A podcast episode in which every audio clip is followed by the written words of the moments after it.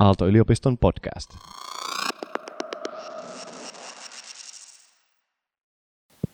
Bö, bö, hyvät ystävät, tervetuloa filosofian systeemiajattelu luentosarjalle. Tämä on 2019 meidän vuosi nyt ja ää, voi olla, että tämä nyt vielä tämän jälkeen kaksi kertaa toteutuu. Tämä on sellainen, mitä mä oon saanut tehdä täällä Otaniemessä vuodesta 2001 asti. Ja ää, tästä on muodostunut semmoinen tietynlainen kyllä aika monille ää, tilanne, missä voi ehkä suht poikkeuksellisella tavalla niin, ää, löytää omia ajatuksiaan.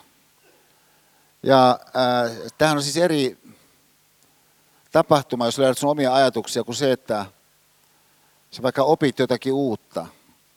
Tietysti se, että sä opit jotain uutta, voi auttaa sinua löytämään jotain omia ajatuksia, mutta sitten voi olla niin, että vaikka sä opisit uutta, sä et oikeastaan löytäisikö sun omia ajatuksia kovinkaan hyvin, vaan pikemminkin voi olla, että syystä tai toisesta lähtikin oikeastaan etääntymään niistä sun varsinaisista semmoisista omista ajatuksista, jotka on sun elämän tosiasiallisen toteutumisen kannalta niin merkityksellisiä, jotka monasti semmoiset ajatukset, niin välttämättä oikeastaan vaadi älyllisesti useinkaan ihan siis jättiläismäistä ponnistusta. Koska se joku asia niin ei niinkään saa voimaansa siihen sisältyvästä älyllis-käsitteellisestä kompleksiteetista, vaan siitä, että sä pystyt jollakin tavalla kytkemään sun tosiasiallisen elämän siihen johonkin ajatukseen. Ja mitä täällä on aikaisemmina vuosina, ja mä sanon tämän sen perusteella, että kun tietysti on paljon ihmisiä, jotka seuraa tätä, tätä luentosarjaa myöskin verkon kautta, niin on kuitenkin myös sellaisia, jotka suorittaa tämän. Ne, jotka suorittaa tämän, niin sen suorituksen päätteeksi niin kirjoittaa sellaisen esseen omasta elämästään. Sitä kautta myöskin ottaen tuntumaan oman ajattelunsa. Ja taas puolestaan sitten mun kannalta tarkoittaa sitä, että mä tulen tietämään siis tuhansien ihmisten tavasta ajatella niiltä osin, kun se on jonkun asteisesti liikahtanut sen seurauksena, että kun ää, nämä ihmiset on tullut mukaan tähän tilanteeseen. Tähän on siis tilanne, jossa sun on suht helppo olla tekemättä sellaista, mitä taas voi olla houkutus jossakin vaikka kahvilassa esimerkiksi kuitenkin tehdä, vaikka jonkun älylaitteen kautta. Et, et, et siis, jos me puhutaan sun ajatuksista, sun omasta ajattelusta, niin silloin me puhutaan jostakin sellaisesta, jonka nähden tietysti jollakin älylaitteella voi olla palveleva funktio. Mutta myöskin voi olla niin, että, että se joku älylaite saattaa oikeastaan viedä sua etäämmäksi jostakin semmoisista ajatuskuluista, semmoisista värähtelyistä, jotka vaatii sitä, että se jollakin tavalla onnistuisit olemaan vain niiden sun omien ajatusten kanssa. Ja tämä on tämä mun tavoitteeni tässä ää, luentosarjalla joka jakaantuu jokainen näistä meidän ää, sessioista kahteen osaan. Et ensimmäinen siis vartin kolmesta, niin puoli viiteen, sitten puolen tunnin tauko ja sitten ää, viidestä tasan kuuteen tunnin veto. Et meillä on siis tuntia vartti ja sitten tunti. Nämä kestot siinä tauolla, niin tuohon aulaan ää, niin, niin, on, on viritetty tee- ja kahvipisteet, josta voi sitä ostaa. Ja sitten jos tuolla on toi alakerran kahvila, mysin koko ajan toiminnassa plus ensimmäisellä kerralla, niin, niin tämän luennon päätyttyä kello 18.00, niin me tarjotaan pikku äh, teehetki tai, tai kahvihetki niin, niin jokaiselle, joka on kiinnostunut vähäksi ajaksi jäämään tuon aulaan, ehkä vähän keskustelemaan toisten osallistujien kanssa, koska tämähän on hyvin poikkeuksellinen porukka, joka täällä niin, äh, on koolla. Et, äh, mä ehkä pikkasen tässä kysynyt ensisikin näin, että Ketkä on ollut täällä joskus aikaisemmin jollakin yhden luennolla tai ylipäänsä ollut täällä tässä mun luennolla? Aika monet. No sitten katsotaan, ketkä eivät ole koskaan olleet. Myöskin aika monet. Onko ketään Hyvinkäältä? Loistavaa, erinomaista, kun mä itse siis kotoisin Hyvinkäältä. Usein muuten Espoosta on uskomaton määrä ihmisiä. Saanko nähdä, ketkä on Espoosta? Siis tämä on kyllä ällistyttävää. No tietysti me ollaan Espoossa, että ehkä siitä kulmasta on ymmärrettävää. Ket, ketkä on kauppiksesta? Mahtavaa. Entä artsista? Loistavaa, loistavaa. Entä kemian koulusta? Upeata. Perustieteet? Hienoa. Ja sitten Eng, upeata. Ja, ja sitten vielä sähkö. Hienoa. Aika, lailla on, on, on eri puolet ihmisiä, niin kuin huomaatte. Mutta sitten on myöskin ihmisiä Aalto-yliopiston ulkopuolella. Saa mennä ketkä Aalto-yliopiston ulkopuolelta. kiitos. Siis, tämä on mun kannalta aika hieno asia, että, että ihmisiä tulee yliopiston luennolle niin yliopiston ulkopuolelta. Että siis tämähän on sellainen ää, yliopisto on nyt kuitenkin perinteinen kuningas tehtävä ollut se, että, että, se tarjoaa korkeinta opetusta eri asioissa, mutta sitten oletettavasti myöskin sit semmoisella tavalla, että, että, että se avautuu ulkoiselle maailmalle, jonka, jonka sitten yhtenä muotona on tämä, että, että joku voi tulla seuraamaan jotakin luentosarjaa. Ja ää, tällä kertaa tuossa ovella, niin mä kylläkään, mä olin ihan niin kuin lievästi pettynyt, koska usein mä tuossa ovella kun mä oon, niin kun tulee ihmisiä, niin mä saan terveisiä. Ja, ja, ja tota, aikaisempina aikoina niin, niin mä sain niin terveisiä, terveisiä mun isältä tai mun äidiltä. Siis saattaa olla joku, jonka mä tunnen. Ja, ja sitten mä huomasin tässä muutama sitten, että yhä useammin niin, niin kuuluu tämmöinen, kun että joku opiskelija tulee siinä ja sanoo, että, että, että hei ja sä terveisiä mun mummilta, että hän on, hän on sun suuri ihailija. Että mä olen siirtynyt mummisarjaan.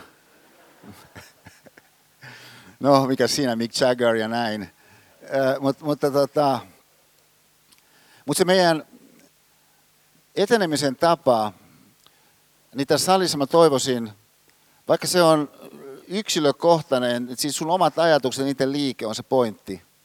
Kuitenkin tapahtuu tietysti ilmapiirissä. Nyt tämä ilmapiiri taas puolestaan on jotain sellaista, joka on aika jännä siinä logiikassa, että millä se oikein niin syntyy. Se on vaikea sanoa, että miksi johonkin tilaa voi syntyä vaikka hyvän tahtoinen ilmapiiri, joka mahdollisesti syntyy.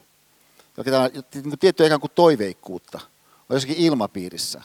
Ja sitä kautta niin ihminen pelkästään jossakin ilmapiirissä, jos kuvitellaan, että se on hyvän tahtoinen, se on toiveikkuutta, niin melko varmaan niin tulee ajatelleeksi jotakin toisenlaisia ajatuksia, kuin jos ilmapiiri olisi vaikka niin kuin kylmäkiskonen tai vaikka uhkaava.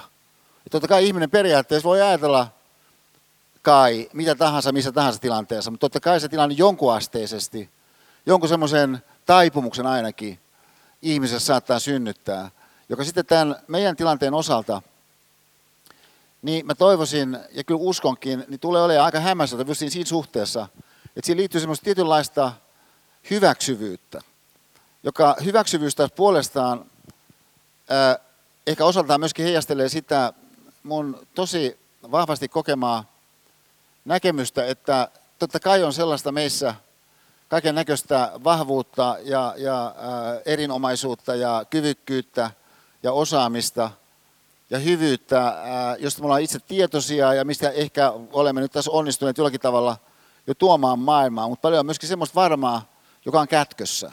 Että siis, että ihmisen ulkoinen olemus tietenkin niin kertoo vaan jonkun osa totuuden. Lisäksi se saattaa olla jossakin suhteessa suostaan harhaan johtava. Että tavallaan meillä on monenlaisia myöskin stereotyyppisiä käsityksiä, jos ollaan tämmöisessä yliopistossa vaikka, jonkun toisen koulutusohjelman opiskelijoista, perustuen siihen, että et, et, et monet jossakin opetusohjelmassa niin saattaa vaikka pukeutua eri tavalla kuin monet jossakin toisessa opetus, koulutusohjelmassa. Ja, ja tuossa väreissä esimerkiksi, tämä uusi rakennus nyt, nyt täällä Aallossa, joka on ihan oleellisesti muuttanut tätä meidän kampusta, niin kun on artsin opiskelijoita, niin käytännössä niin, niin siinä näkee semmoisia opiskelijoita, joita aikaisemmin täällä Otaniemessä ei siis koskaan nähnyt. pelkästään sen takia, että on niin pukeutuneet jollakin jännillä sellaisilla tavoilla, jota niin moni ei tulisi ajatelleeksi. Että siis nämä ei ole mitään niin Heinäsen Maurits niin juttuja. Mitenkään niin väheksymättä niitäkään. Ja, ja, ja, ja siis okei, okay, nyt kun sä kasvatatkin ihmistä hänen ulkoisen olemuksen perusteella, sulle tulee ajatuksia, mutta ne voi olla ne ajatukset itse asiassa niin sellaisia, että, että sä et kykenekään sitten niiden sun omien ajatusten vuoksi niin, niin kurottautumaan kohti toista henkilöä. Sitäkin huolimatta, että tämä toinen henkilö oikeastaan saattaisi olla hyvin kiinnostunut siitä sun kurottautumisesta. Että sehän voi olla vaikka, että tämä nyt joku vaikka ARS-opiskelija olisi hyvin kiinnostunut vähän kuulemaan, että miten, miten, joku niin kuin, ohjelmistopuolen ihmiset niin kuin ajattelee. Joku opiskelee jotakin energiataloutta. Ja, ja no varmaan ehkä ajattelee vähän eri tavalla jostakin asioista ja lähtötilanteessa. Mitä sä ajattelet vaikka kauppislaisena? Et, et, et siis sehän on mahtavaa, että jos on ihmisiä, joilla on ihan erilainen tausta mikä sulla on, niin sen sun oman ajatuksen saamiseksi liikkeelle, niiltä osin, kun ne sun ajatukset onkin siellä jossakin sun reunustoilla, eikä siinä keskiössä. Jolloin sieltä reunustalta voisi lähteäkin liikkeelle jotain semmoista, joka yhdistyessään siihen, mitä siellä on keskiössä, lähteekin sitten synnyttää jotakin oikeastaan aika ainutlaatuista. On tämä meidän ää, pyrkimyksemme. Ja, ja se on semmoinen pyrkimys, joka noin ää, sanayhdistelmällisesti, niin mä ajattelen tämmöisenä hellänä dynamiikkana. Siis äh, tämähän on nyt yksi meidän keskeinen työmuoto, koska tämä kuitenkin on siinä luento, että mä puhun täältä edestä, ja kun mä puhun täältä edestä, niin mä puhun suomen kieltä. Ja nyt se suomen kieli, niin se on monen suhteessa rikas se kieli, mutta se antaa myöskin monenlaisia mahdollisuuksia niin sitten muovata ajatuksia niin, että me päästään johonkin suuntaan sen jonkun ää, muovailun sanayhdistelmän esimerkiksi kautta. Et jos mä ajatellaan vaikka dynaamisuutta, että et sä käytät vaikka kolme tuntia sun elämästä niin, että sä ajattelet, että, että sillä kolme tunnin sun elämästä olisi jotakin vaikutuksia niin sitten sen kolmen tunnin jälkeiseen elämään. Niin tällainen dynaamisuuden pyrkimys voi olla jossain jutussa niin hyvinkin vahva. Mutta entäs me otettaisiin se dynaamisuuden pyrkimys niin, että me haluttaisiin, että sikäli se toteutuu, se toteutuisikin tietyllä tavalla erityisen hienovaraisesti. Ja kun se toteutuu erityisen hienovaraisesti, niin jotkut semmoiset sun omat puolet, jotka on hienovaraisia, saa tilaisuuden sitten esittäytyä sieltä jostakin reunustalta. Tämähän on tyypillistä niin kuin hienovaraisuuden logiikka, että se ei ikään kuin vaadi sitä huomiota osakseen. Se ei niin kuin, ää, ryskäte raivaa itselleen tilaa, vaan se tulee sieltä jostakin ehkä, ehkä vähän hiljaisemmalla äänellä ja, ja, ja vaatimattomammin, mutta se saattaa olla tavattoman tärkeä se joku huilu siinä jossakin suuremmassa kokonaisuudessa. Niin on tämä mun hellän dynamiikan idean ajatus niin tässä tilanteessa, että antaisi tilaa semmoisille myöskin sun omille ajatuksille, jotka on vähän hienovaraisempia, jotka eivät ole ikään kuin niin itse varmoja välttämättä edes lähtötilanteessa. Ja, ja et, et siis, että jos orkesteri ja trumpetti soi, niin se niin kuin tyypillisesti kuuluu se trumpetti. Se on siinä mielessä niin itse varma soitin. Ja, ja että sun pitää niin kuin tietää, mitä sä soitat, kun soitat niin trumpetilla, koska kaikki kuulee sen. Sitten siksi toiseksi, muuten ei tarvitse olla välttämättä niin hiljaa, jotta se kuuluisi. Kun jossakin toisissa instrumenteissa on asian laita, niin me haluamme, että myöskin semmoiset meidän omat äänet, jotka on tässä suhteessa hienovaraisempia, saisi tässä tilanteessa tilaa kuulua. Ja tässä suhteessa niin, niin, ää, myöskin sit meidän uteliaisuus, meidän kiinnostus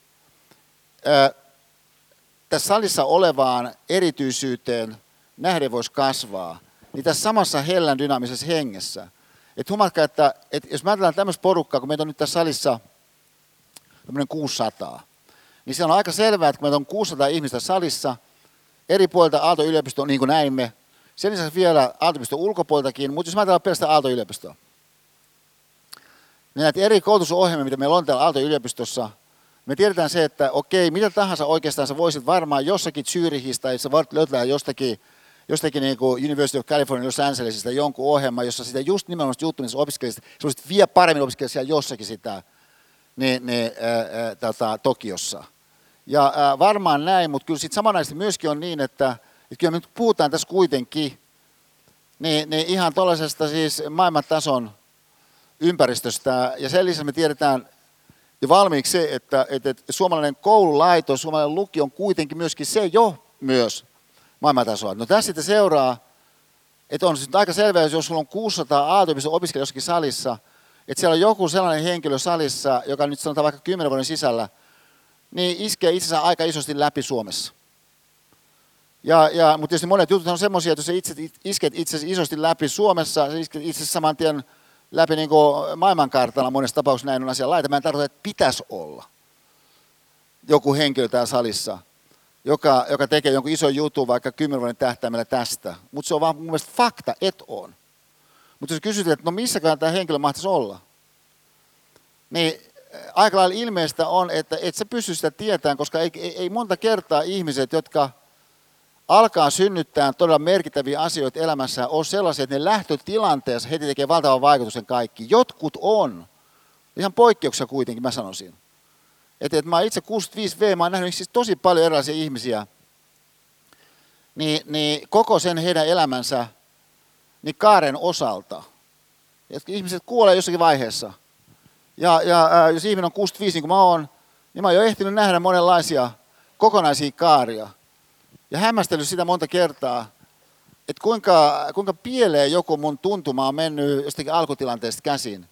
Sitä koskien, että kuinka kauas joku nyt sitten itse asiassa lähteekin sitten niin, niin, äh, lentämään, kun hän lähtee yhdistämään niitä erilaisia omia erityisyyksiään jossakin muuttuneessa tilanteessa.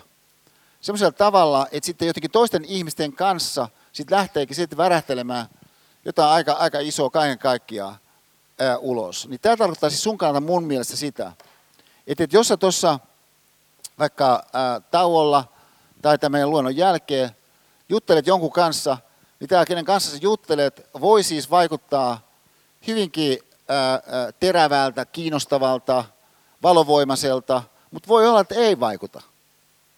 Mutta se, että miltä hän siinä lähtötilanteessa saman tien vaikuttaa, ei kyllä käytännössä kauheasti kerro siitä, että kuinka isosta kaaresta me puhutaan siitä niin kuin sun kannalta myöskin, sikäli, että koska sun elämä kanssa menee eteenpäin. Et, et siis tietenkin eh, voisi sanoa, että se on aika mahtavaa, jos löytää sellaisia ihmisiä varhaisessa vaiheessa, kenen kanssa voit myöskin jotakin sun epävarmuuksia jakaa. Niin sä pääset sitten niitä sun reunustoja vähän tutkiskelemaan sieltä, että pystyyköhän tuo niin tekemään.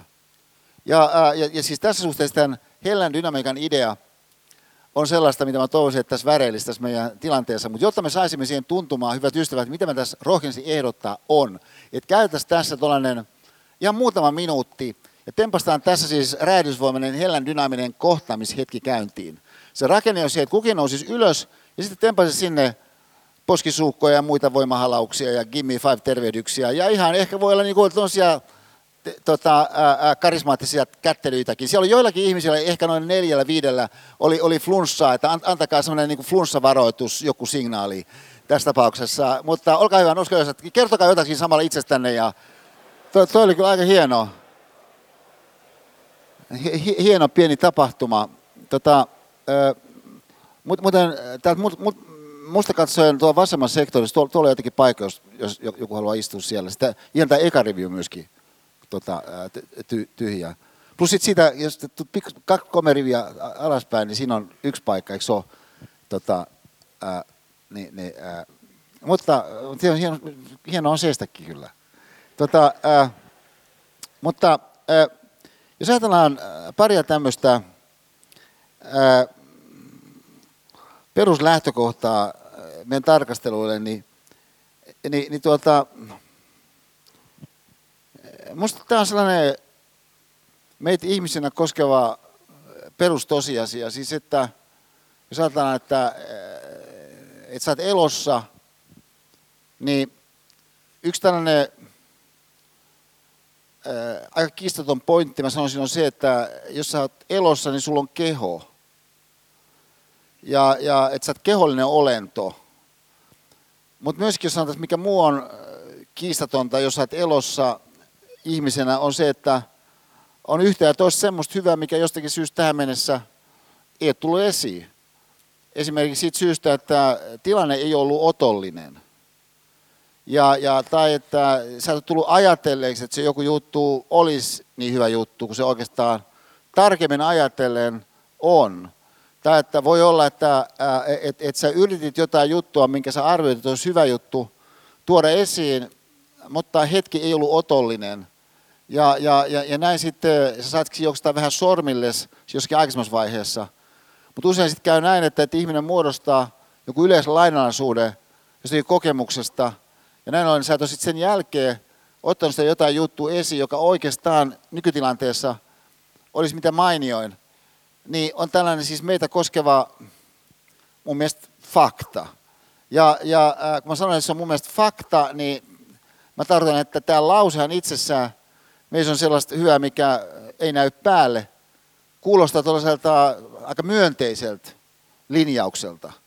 Ja, ja, äh, ja tämähän on yksi sellainen teema, missä monesti mäkin olen kuullut mun, äh, mun äh, tekemisten herättävän myöskin, joskus aikaisemmin varsinkin, aika vahvaakin vastustusta. Siis se, että et, et, aina silloin tällöin mä kuulin, että tämän tyyppisen vastalauseen, että et Esa toi sun ajatteluhan on tuollaista positiivista ajattelua, joka, joka sellaisenaan on ihan, ihan niin kuin kivaa kuultavaa ja, ja voi olla lohduttavaa monessa suhteessa, mutta sehän ei ole realistista. Niin tässä kohdassa niin mä sanoisin, että no mun mielestä mun ajattelu on siis nimenomaan realistista. Mun mielestä semmoisen ihmisen tai tahon ajattelu, joka lähtee liikkeelle siitä, että et, et koko totuus hyvän suhteen kenestäkään olisi lähtötilanteessa kokonaan tiedettävissä, että se, niin se yläraja olisi niin asetettavissa, niin ei ole realistista. Että tämä niin ihmisessä olevan potentiaan ajatus on yhtä lailla aktuaalinen kuin se, mikä on silmin havaittavasti aktuaalista, niin on aktuaalista. Niin on sellainen taas kiinnostava pointti, kun ajatellaan näin, että jos me lähettäisiin jossakin tilanteessa tutkimaan itseämme ihan vain ajatuksellisesti, siitä näkökulmasta, että voihan olla, että joku ajatus niin, niin auttaisi mua pääsemään sen jonkun jutun jäljille, joka oikeastaan sitten voisikin olla aika lailla meikäläiselle tunnusomaista tarkemmin ajatellen. Mutta koska se tarkemmin ajatellen tarvitaan, niin se voi olla, että et, et monet ympäristöt, missä sun elämä tapahtuu, ei salli sitä tarkempaa ajattelua. Siksi toisessa voi olla niin, että et, et jossakin ympäristössä, missä elät, niin, niin monikaan ei ajattele sen asian suhteen just niin, kun sun mielestä tarkemmin ajatella, niin kuin sä haluaisit ajatella. Et, et, et, tota, No ehkä mä kerron tämän sen pienen, pienen tapahtuman kautta, että mun äitini on 91-vuotias. Ja mikä on ihan valtavaa, että hän on, hän on ihan mahtavassa kunnossa mun äiti. Ja hän, hän elää Hyvinkäällä, missä mä oon kotoisin, siinä mun kotitalossa. Niin yksin. Mutta kesällä hän oli semmoinen pieni haaveri. Aluksi näytti aika pahaltakin, koska hän kaatui saunassa, että hän rakastaa saunaa, ja sitten poltti kätensä aika pahasti, niin, niin kiuasta vasten. Vähän aikaa näytti siltä, että, että sitä täytyy tehdä ihon siirtoja ja muita. Mutta sitten äh, kuitenkin erilaisilla uskomattomilla hoidoilla, joita siellä sitten äh, Hyvinkään aluesairaala ja, ja, ja, ja kotisairaanhoito ja kaiken näköiset tämmöiset tahot, niin, niin äh, viikossa toiseen mun äidille teki siihen käteen. Se käsi, käsi on siis itse asiassa niin parantunut ihan täysin, se on aivan hämmästyttävää. Mutta siihen meni monta, monta kuukautta. Minä aikana äitini ei päässyt saunaan. Sitten oli meillä. Johtuen taas semmoisesta äh, hammas, äh, hammashommasta, äh, minkä mä olin järkännyt niin, niin tota, äh, tänne Helsinkiin äidille. Ja, ja tota, sitten hän oli meitä yötä ja ja tota, tästä nyt muutama viikko. Ja, ää, ja sitten siinä illalla mä sanoin yhtäkkiä äidille, että et, et, tota, haluaisitte käydä saunassa. Mulle tuli sitten tämmöinen ajatus mieleen. Mun äiti nimittäin noin lähtökohtaisesti ei esitä paljonkaan vaatimuksia ympäristölleen. Et, et, tota, mutta mulle tuli tämmöinen ajatus mieleen, että äiti ehkä haluaisi käydä saunassa nyt, kun hänen kätensä on kunnossa – Niin mä sanoin siis äidille, että haluaisit käydä saunassa. Mun äiti sanoi, että se olisi ihan mahtavaa. No meillä on siellä meidän kotona semmoinen äh, pikkuinen uskomaton city-sauna, ja, ja, joka riitti siis Pipsalle, mulle ja meidän pojille, silloin kun pojat oli pieniä, ihan mahtavasti. Tai nyt ihan mahtavasti, mutta kuitenkin riittävästi. No, no nykyisinkin voi olla, joskus kun pojat on käymässä meille, me mennään koko perhe sinne saunaan, mutta se edellyttää oikeastaan, että kaksi tyyppiä seisoo. Ja, ja, ja, ja toinen niistä ei pysty seisoo suorana. Et se on kyllä niin suht ahdas. Mutta me mun äidin kanssa mahduttiin oikein hyvin siihen meidän, meidän, meidän pikkuseen, omalta alkoi kuitenkin tosi ihanaa pikku sitten saunaa. Ja, no sitä äiti oli ihan intona siellä ja, ja tota, siis nyt moneen kuukauteen eka kerta, kun hän pääsi saunaan, hän rakastaa saunaa. Minkä jälkeen sitten, niin, niin mä sanoin äidille, että et, et, tota, haluaisin sitä, että mä pesin sun hiukset. Siis mun äidillähän ei ole niin ihan valtavan paljon hiuksia nyt enää 91-vuotiaana, mutta äh, mulle tuli jotenkin tämmöinen ajatus kuitenkin mieleen, kun niin suihkulla menossa, että mä voisin oikeastaan niin pestä mun äidin hiukset. Äiti sanoi, että no se olisi kyllä tosi kiva, jos pesit mun hiukset. Sitten mä pesin mun äidin hiuksia siinä. Ja, ja mikä siinä oli sitten kaiken jälkeen hätkäydyttävä havaita, oli se, että kuinka lähellä toi oli, että se ei olisi toteutunut. Et, et siis, et muistan hyvin selvästi, siis just sillä hetkellä, kun tämä ajatus tuli mulle mieleen, että, että äiti saataisiin olla mennä saunaan, niin, niin myöskin erilaisia asioita, mitä mun itse asiassa pitäisi tässä niin kuin ihan kohta alkaa tekemään. Ja, ja, ja sitten mä myöskin ennakoin sen, että äiti todennäköisesti haluaisi mennä sen saunaan. Minkä seurauksena, jos mä nyt kysyn, että hän haluaisi mennä saunaan, niin hän melko varmaan vastaa, että mä haluan mennä saunaan, että kiva mennä saunaan, jonka takia mä oon sidottu menemään sen saunaan, mistä seuraa, että mä pysyn tekemään niitä jotenkin esimerkiksi meilejä mitä siinä on mulle just tullut mieleen, että, että tässä olisi kyllä oikeastaan niin aika kiva kuitenkin tässä niin hoitaa pois ennen huomista. Että se on niin aika hämmästyttävää kuitenkin, kun sen asian asettaa niin laajempi mittasuhteisiin. Siis sen kysymyksen, no monta kertaa mä nyt tuun mun elämäni aikana tästä eteenpäin käymään mun äidin kanssa, joka on 91-vuotias, niin saunassa. Et, et siis tavallaan sen, niin sen nykyhetkisyyden niin, niin erityisyys, niin kyllä helposti sit saattaakin nakertua – niin, niin, niin joidenkin siis semmoisten tyypillisesti mä sanoisin tekemisten tai joidenkin sellaisten ehkä suoritteiden, ehkä joidenkin viihtymi, viihtymistyyppisten juttujen alle, ää, jotka taas sen tavanomaisuuden, mikä tämmöinen niin mun tapauksessa äidin kanssa saunassa käyminen ja hänen hiustensa peseminen kuitenkin on, että et siis tavallaan toi sellainen tapahtuma, jossa ää, ikään kuin kuka tahansa voiton tehdä.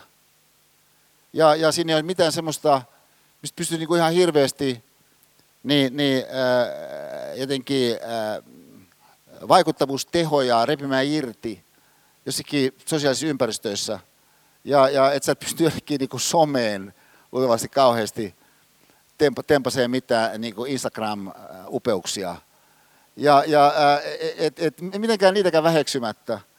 Mutta vaan tuon esiin siis sen pointin, että että et, et, et jos mä ajatellaan, että et mitä siis niin tosiasiassa tapahtui, oli kyllä parempi vaihtoehto kuin mikä olisi ollut se, että me ei oltaisi menty meidän äidin kanssa sinne saunaan, mä en olisi pysynyt hänen hiuksiaan, mutta siinä taitekohdassa se parempi ajatus, niin, niin se oli kyllä ihan siinä ja hilkulla, etteikö se joutunut taipumaan jonkun niin kuin de facto huonomman ajatuksen hyväksi. Ja ää, nyt tämä ajatus, että parempi ajattelu tuottaa parempaa elämää mielessä, niin mä toivoisin, että tämä meidän ää, kahdeksan tilaisuutta tässä Aaltosalissa voisi tuottaa sun kannalta niin, niin sellaisia ajatuksia, jotka tuollaisissa hienon hienoissa taitekohdissa voisi tuottaa jotain sellaista niin kuin sun kannalta, että se meetkin siihen suuntaan, joka itse asiassa sitten, kun asia vähän laajemmin katsoo, niin näyttäytyykin oleellisesti merkityksellisemmältä kuin mikä se toinen vaihtoehto olisi ollut, mikä olisi ollut ehkä tavanomaisempi jossakin tilanteessa tapahtua. Mä sanon vähän toisella tavalla vielä näin, että et, et, ja nyt tässä kohdassa menemättä siihen asiaan sen syvemmin, mutta, ää, mutta filosofian systeemiajattelun luentosarja, joka on ollut mun toiminnan tällainen keskiö, tapahtuma, siitä lähtien, kun mulla oli ilo ja kunnia tänne Otaniemeen niin, niin proffaksi tulla. Niin täällä oli silloin tekninen korkeakoulu vielä 2001, mutta minusta on ollut täällä ihan mahtava olla. Ää, kuitenkin myöskin toisessa suhteessa, noin henkilöhistoriasta puhuen, niin ää, on, on iso juttu mulle, kun muthan yritettiin tämän luontosarjan yhteydessä, niin ää, nyt tänä keväänä siitä tulee viisi vuotta sitten niin, niin murhata. Ja et, et, et, tota, yksi tällainen kaveri yritti siis tappaa mut puukottamalla. Ja ää, hyvin dra- dramaattinen tapahtumasarja. Ja jos oli siis niin valtavan lähellä, etteikö siinä olisi käynyt niin kuin tämän hyökkäjän suunnitelma oli. Siis se ei ollut niin, että henkilö heiluu puukon kanssa ja sitten vaan mä epäonnistin satun paikalle. Vaan että se oli siis niin tarkkaan harkittu, milloin luento alkaa. Ää, niin, niin hän oli sen selvittänyt ja, ja sitten hankkinut sen puukosin aamulla Yhdenkadun partioaitasta ja sitten, ää, sitten asettu vaanimaan sinne Dipolin ulkopuolelle, missä mun luennot silloin oli, kun tämä Aaltosali ää, niin, niin, ää, oli remontissa. Ja, ja tota, ää, mutta mä sitten kuitenkin sit selvisin siitä hengissä, mutta siitä tuli aika isot otsikot, ilta-uutiset tällä tavalla, ää, mikä sitten aiheutti sen, että ihmiset koki sen oikeastaan aika järkyttävänä sen tapahtumaan, joka siis itsessään loppujen kuitenkin päättyi tosi hyvin, mutta ihmiset oli tosi järkyttyneitä. Ja, ja ää, varsinkin silloin, kun se oli tuore tapahtuma, niin, niin tosi monet kysyivät multa, mutta edelleenkin silloin täällä ihmiset kysyivät multa, että vaikuttiko se tapahtuma jotenkin muuhun, muutiko se mua? Ää, niin, niin, no vastaus kuuluu, no kyllä se muutti. Mutta ei se muuttanut siinä suhteessa, että mä olisin esimerkiksi jotenkin epäluuloisempi ihmisten suhteen tai, tai jotenkin enemmän varuillani olettaen, että ihmisessä saattaa olla joku paha taka-ajatus, siis ei näin. Mutta siinä suhteessa se kyllä muutti ihan oleellisesti mua, että mä en olisi mitenkään voinut kuvitella, että, että ihmisissä on niin paljon kätkössä olevaa, kätkössä olevaa myötätuntoisuutta, kuin mitä sen tapahtuman valos osoittautui, että on.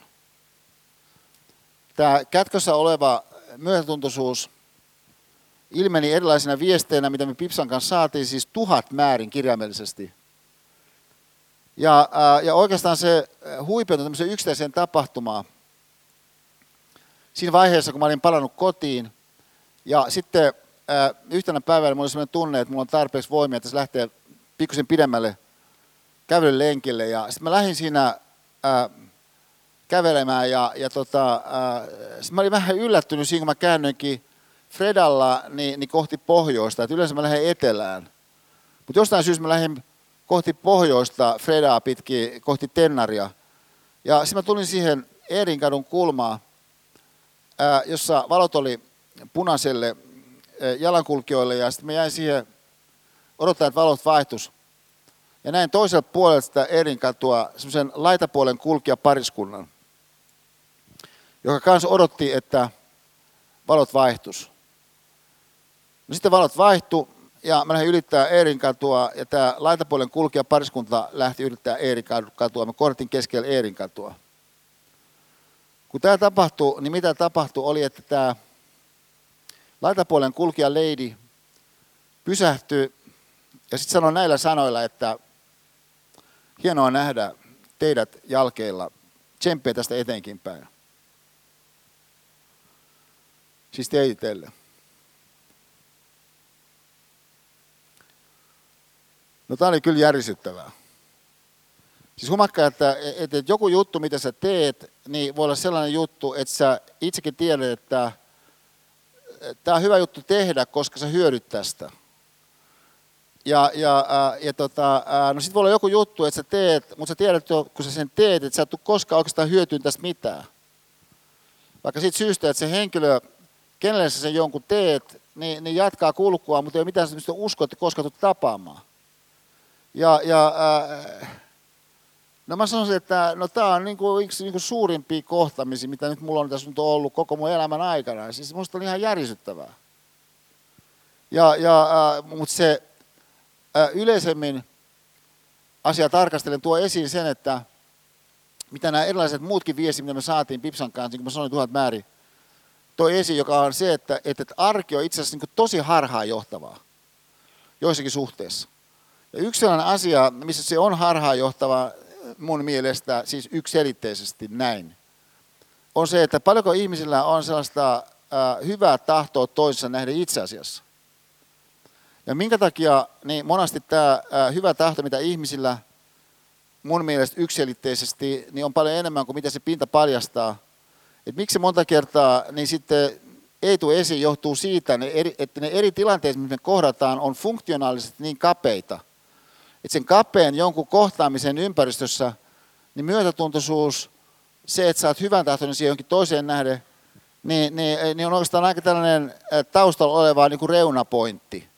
Että se ei näytä palvelevan sitä jonkun asian tekemisen loppuun saattamista mitenkään. Päinvastoin voi olla niin, että et, et, se on niin kuin pännii sen jonkun, joka on siinä sun kanssa samassa jossakin äh, ryhmätyöporukassa, niin, niin, niin tota, tapa tulla aina myöhässä. Ja tosi paljon. Siinä mitassa, että heti kun hän sitten loppujen lopuksi tulee paikalle, sun olemuksessa on häneen nähden semmoinen, joka taas puolestaan ei niin voimista hänessä olevia mahdollisesti kykyjä suhteessa siihen, mitä siellä yritetään saada aikaiseksi. Toisaalta häntä saattaa ärsyttää se, että et, et, et, et, et sä oot niinku, uh, mielestä niin valtavan tietäväinen kaiken näköisessä semmoisessa, missä tosiaan sä et, et ole niin tietäväinen. Ja, ja, uh, ja, ja siis joku kolmas tyyppi siinä saattaa olla sellainen, joka on hyvin niin kuin verbaalisesti lahjakas, ja joka sen verbaalisen lahjakkuutensa takia on oikeastaan päässyt aika helpolla monissa jutuissa. Joku vaikka neljän vuoden opiskelija, mutta hän on päässyt aika helpolla itse asiassa, koska hän on niin verbaalinen. Hän on niin ulospäin suuntautunut tyyppi. Ulospäin suuntautunut tyypit usein pääsee helpommalla kuin introvertit tyypit, koska he pystyvät niin kuin tuottamaan jotakin sellaista, joka siinä lyhyessä tilanteessa on niin kuin tietyllä tavalla niin kuin vakuuttavan oloista. Niin tätä tyyppiä, kun tuli myöhässä, niin ärsyttää tämä myös. Että kaikki ärsyttää joku. Niin muodostuukin sitten siis keskeiseksi tekijäksi. Ja tämän perusteelle sitten kullekin muodostuu kuva niistä toisista, jotka on siinä ää, siinä ryhmätöissä ää, ää, mukana, versus se, että sä olisit nähnyt siihen, mikä siinä toisessa itse asiassa on niin kuin hyvää. Niin tämmöisenä peruslähtökohtana, että et, et siis tämä mun puukatuskokemus, mä toistan sen vielä näin, että jos kysytään, että murhayrityskokemus, että miten se muutti mua, no se muutti siinä suhteessa, että et, et, et siis mä mitenkään en olisi voinut edes kuvitella – että se ää, arjen pinta on niin valtavan harhaanjohtava. Esimerkiksi tämän ratkaisevan asian ää, myötätuntoisuus niin, niin, osalta. No, tämän takia sitten edelleen, jos mä ajattelen, että, että monessa tilanteessa, missä mä sitten joka päivä erilaisessa arkisessa tilanteessa on, niin, niin ää, mä koen oikeastaan sen tilanteen aikaisempaan verrattuna lähtökohtaisesti lämpimämpänä kuin mitä mä aikaisemmin koin useimmat tilanteet. Totta kai mä koin jotkut tilanteet lämpiminä.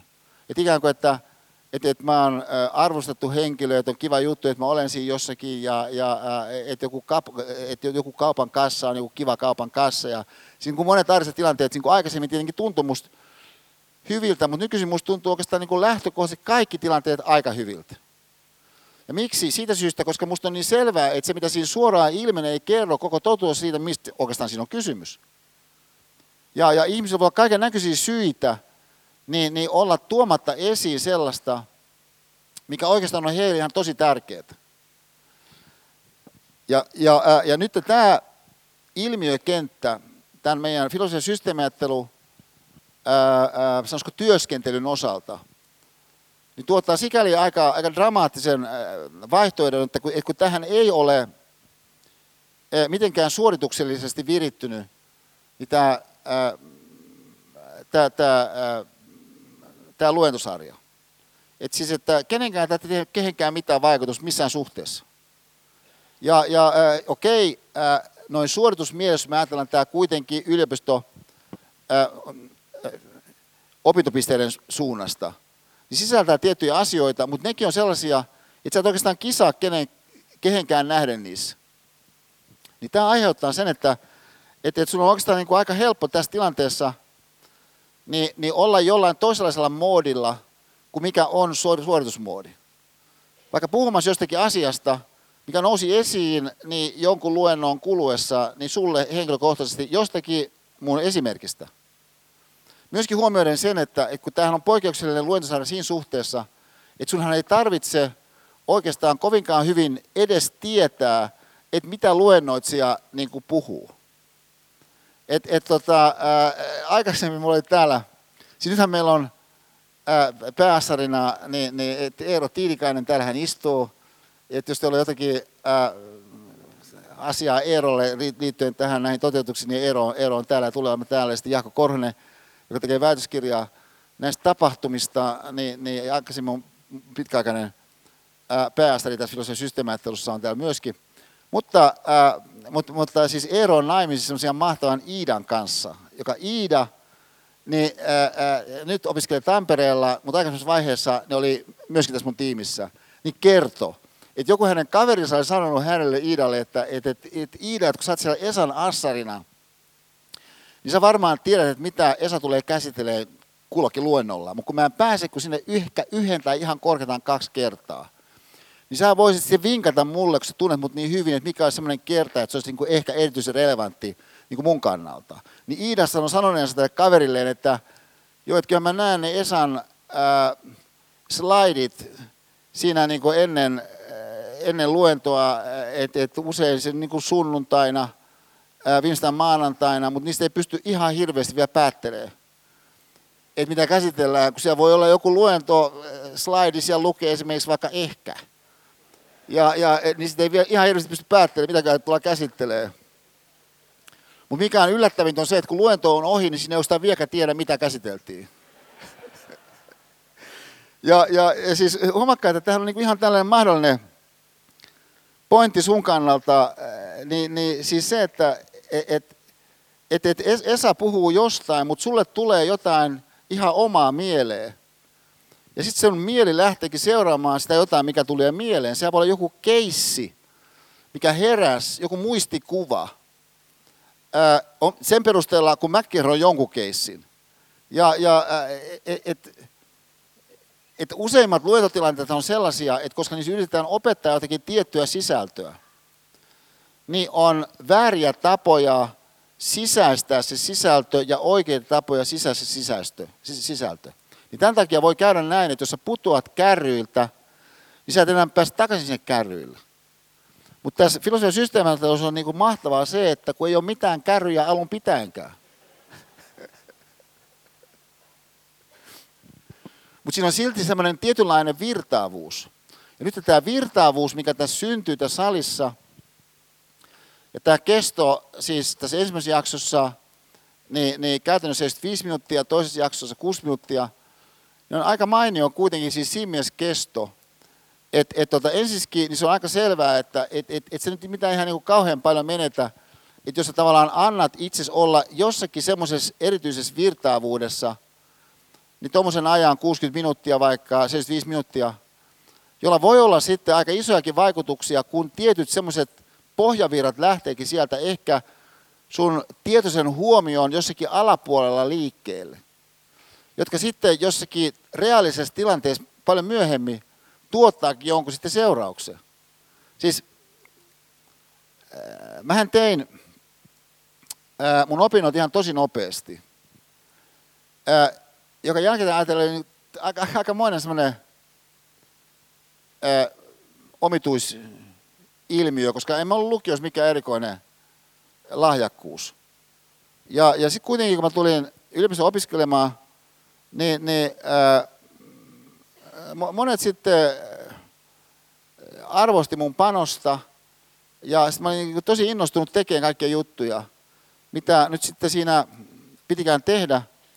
Ja, ja, ja näin mä sitten väittelin 24-vuotiaana tohtoriksi.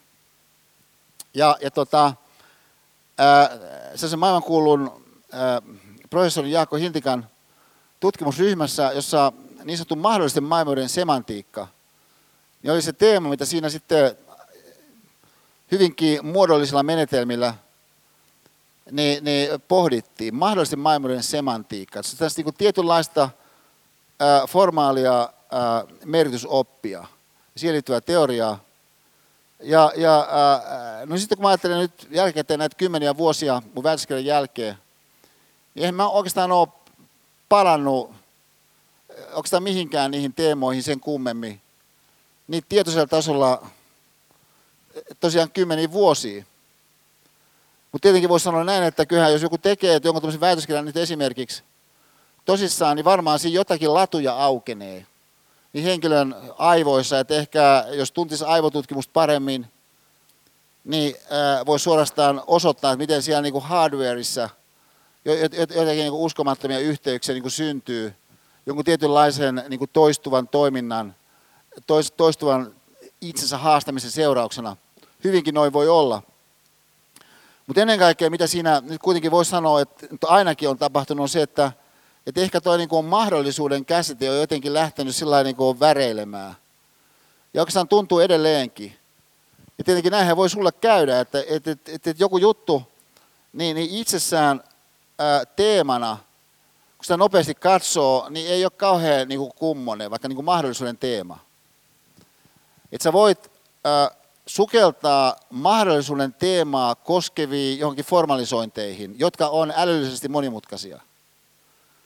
Ja, ja ehkä hyödyntää jotain aika lailla haastavia matemaattisia loogisia menetelmiä, niin sen jonkun sitten teoria, mikä siihen jonkun mahdollisuuden käsitteen perusteella joku on rakentanut, niin, niin sä voit niitä pyöritellä ja ne voi olla niin älyllisesti tosi tosi haastavia, mutta ihan niin kuin mahdollisuuden teemahan on sellainen, että kuka tahansa nyt ymmärtää mahdollisuuden teeman jollakin tasolla. Mutta se, että sä saat sen mahdollisuuden teeman soimaan itses kanssa, on eri juttu, jos sä oot esimerkiksi vaikka 22-vuotias. Siihen verrattuna, että sä et saa sitä mahdollisuuden teemaa kovinkaan paljon soimaan. Et, et siis, no ehkä mä sanoisin näin, että et, et kun tota, ää, ja tämä on myös sellainen mihin mä, mä muistan sen paikankin Boulevardilla, missä mä tapasin äh, Parviesi Jussin. Ja, ja, äh, ja tota, äh, tämä oli jotakin kaistuvun loppua. Ja, ja sitten Parviesi Jussi, siis fantastinen dramaturgi, taiteilija, näyttelijä, ohjaaja, siis aivan, aivan niin ällistyttävä kyky tässä mun sukupolvessa, oli innostunut. Johtuen siitä, että hän niihin aikoihin – niin teki Jukka Puotilan kanssa semmoista TV-showta nimeltään Jukka Puotila Show, joka oikeastaan oli Jukan läpimurto imitaattorina. Siis Jussi ei ollut ruudussa, ja, ja nehän on Jukan imita, imitoinnit on edelleenkin ihan fantastisia.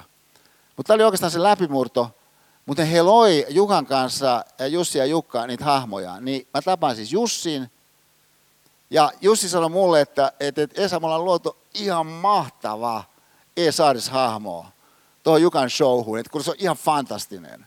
Ja, ja, ja, ja tuota, et tulee ulos silloin ja silloin. No sitten mä hankkiudun katsomaan silloin ja silloin, että no minkä näköinen on ja oloinen on tämä e hahmo josta Jussi oli niin innostunut. Sieltä tulee sitten J. Puotila pukeutuneena E-Saariseksi. Mulla oli silloin enemmän hiuksia ja näin, että, että hänellä oli semmoiset niin silloiset E-Saaris-hiukset.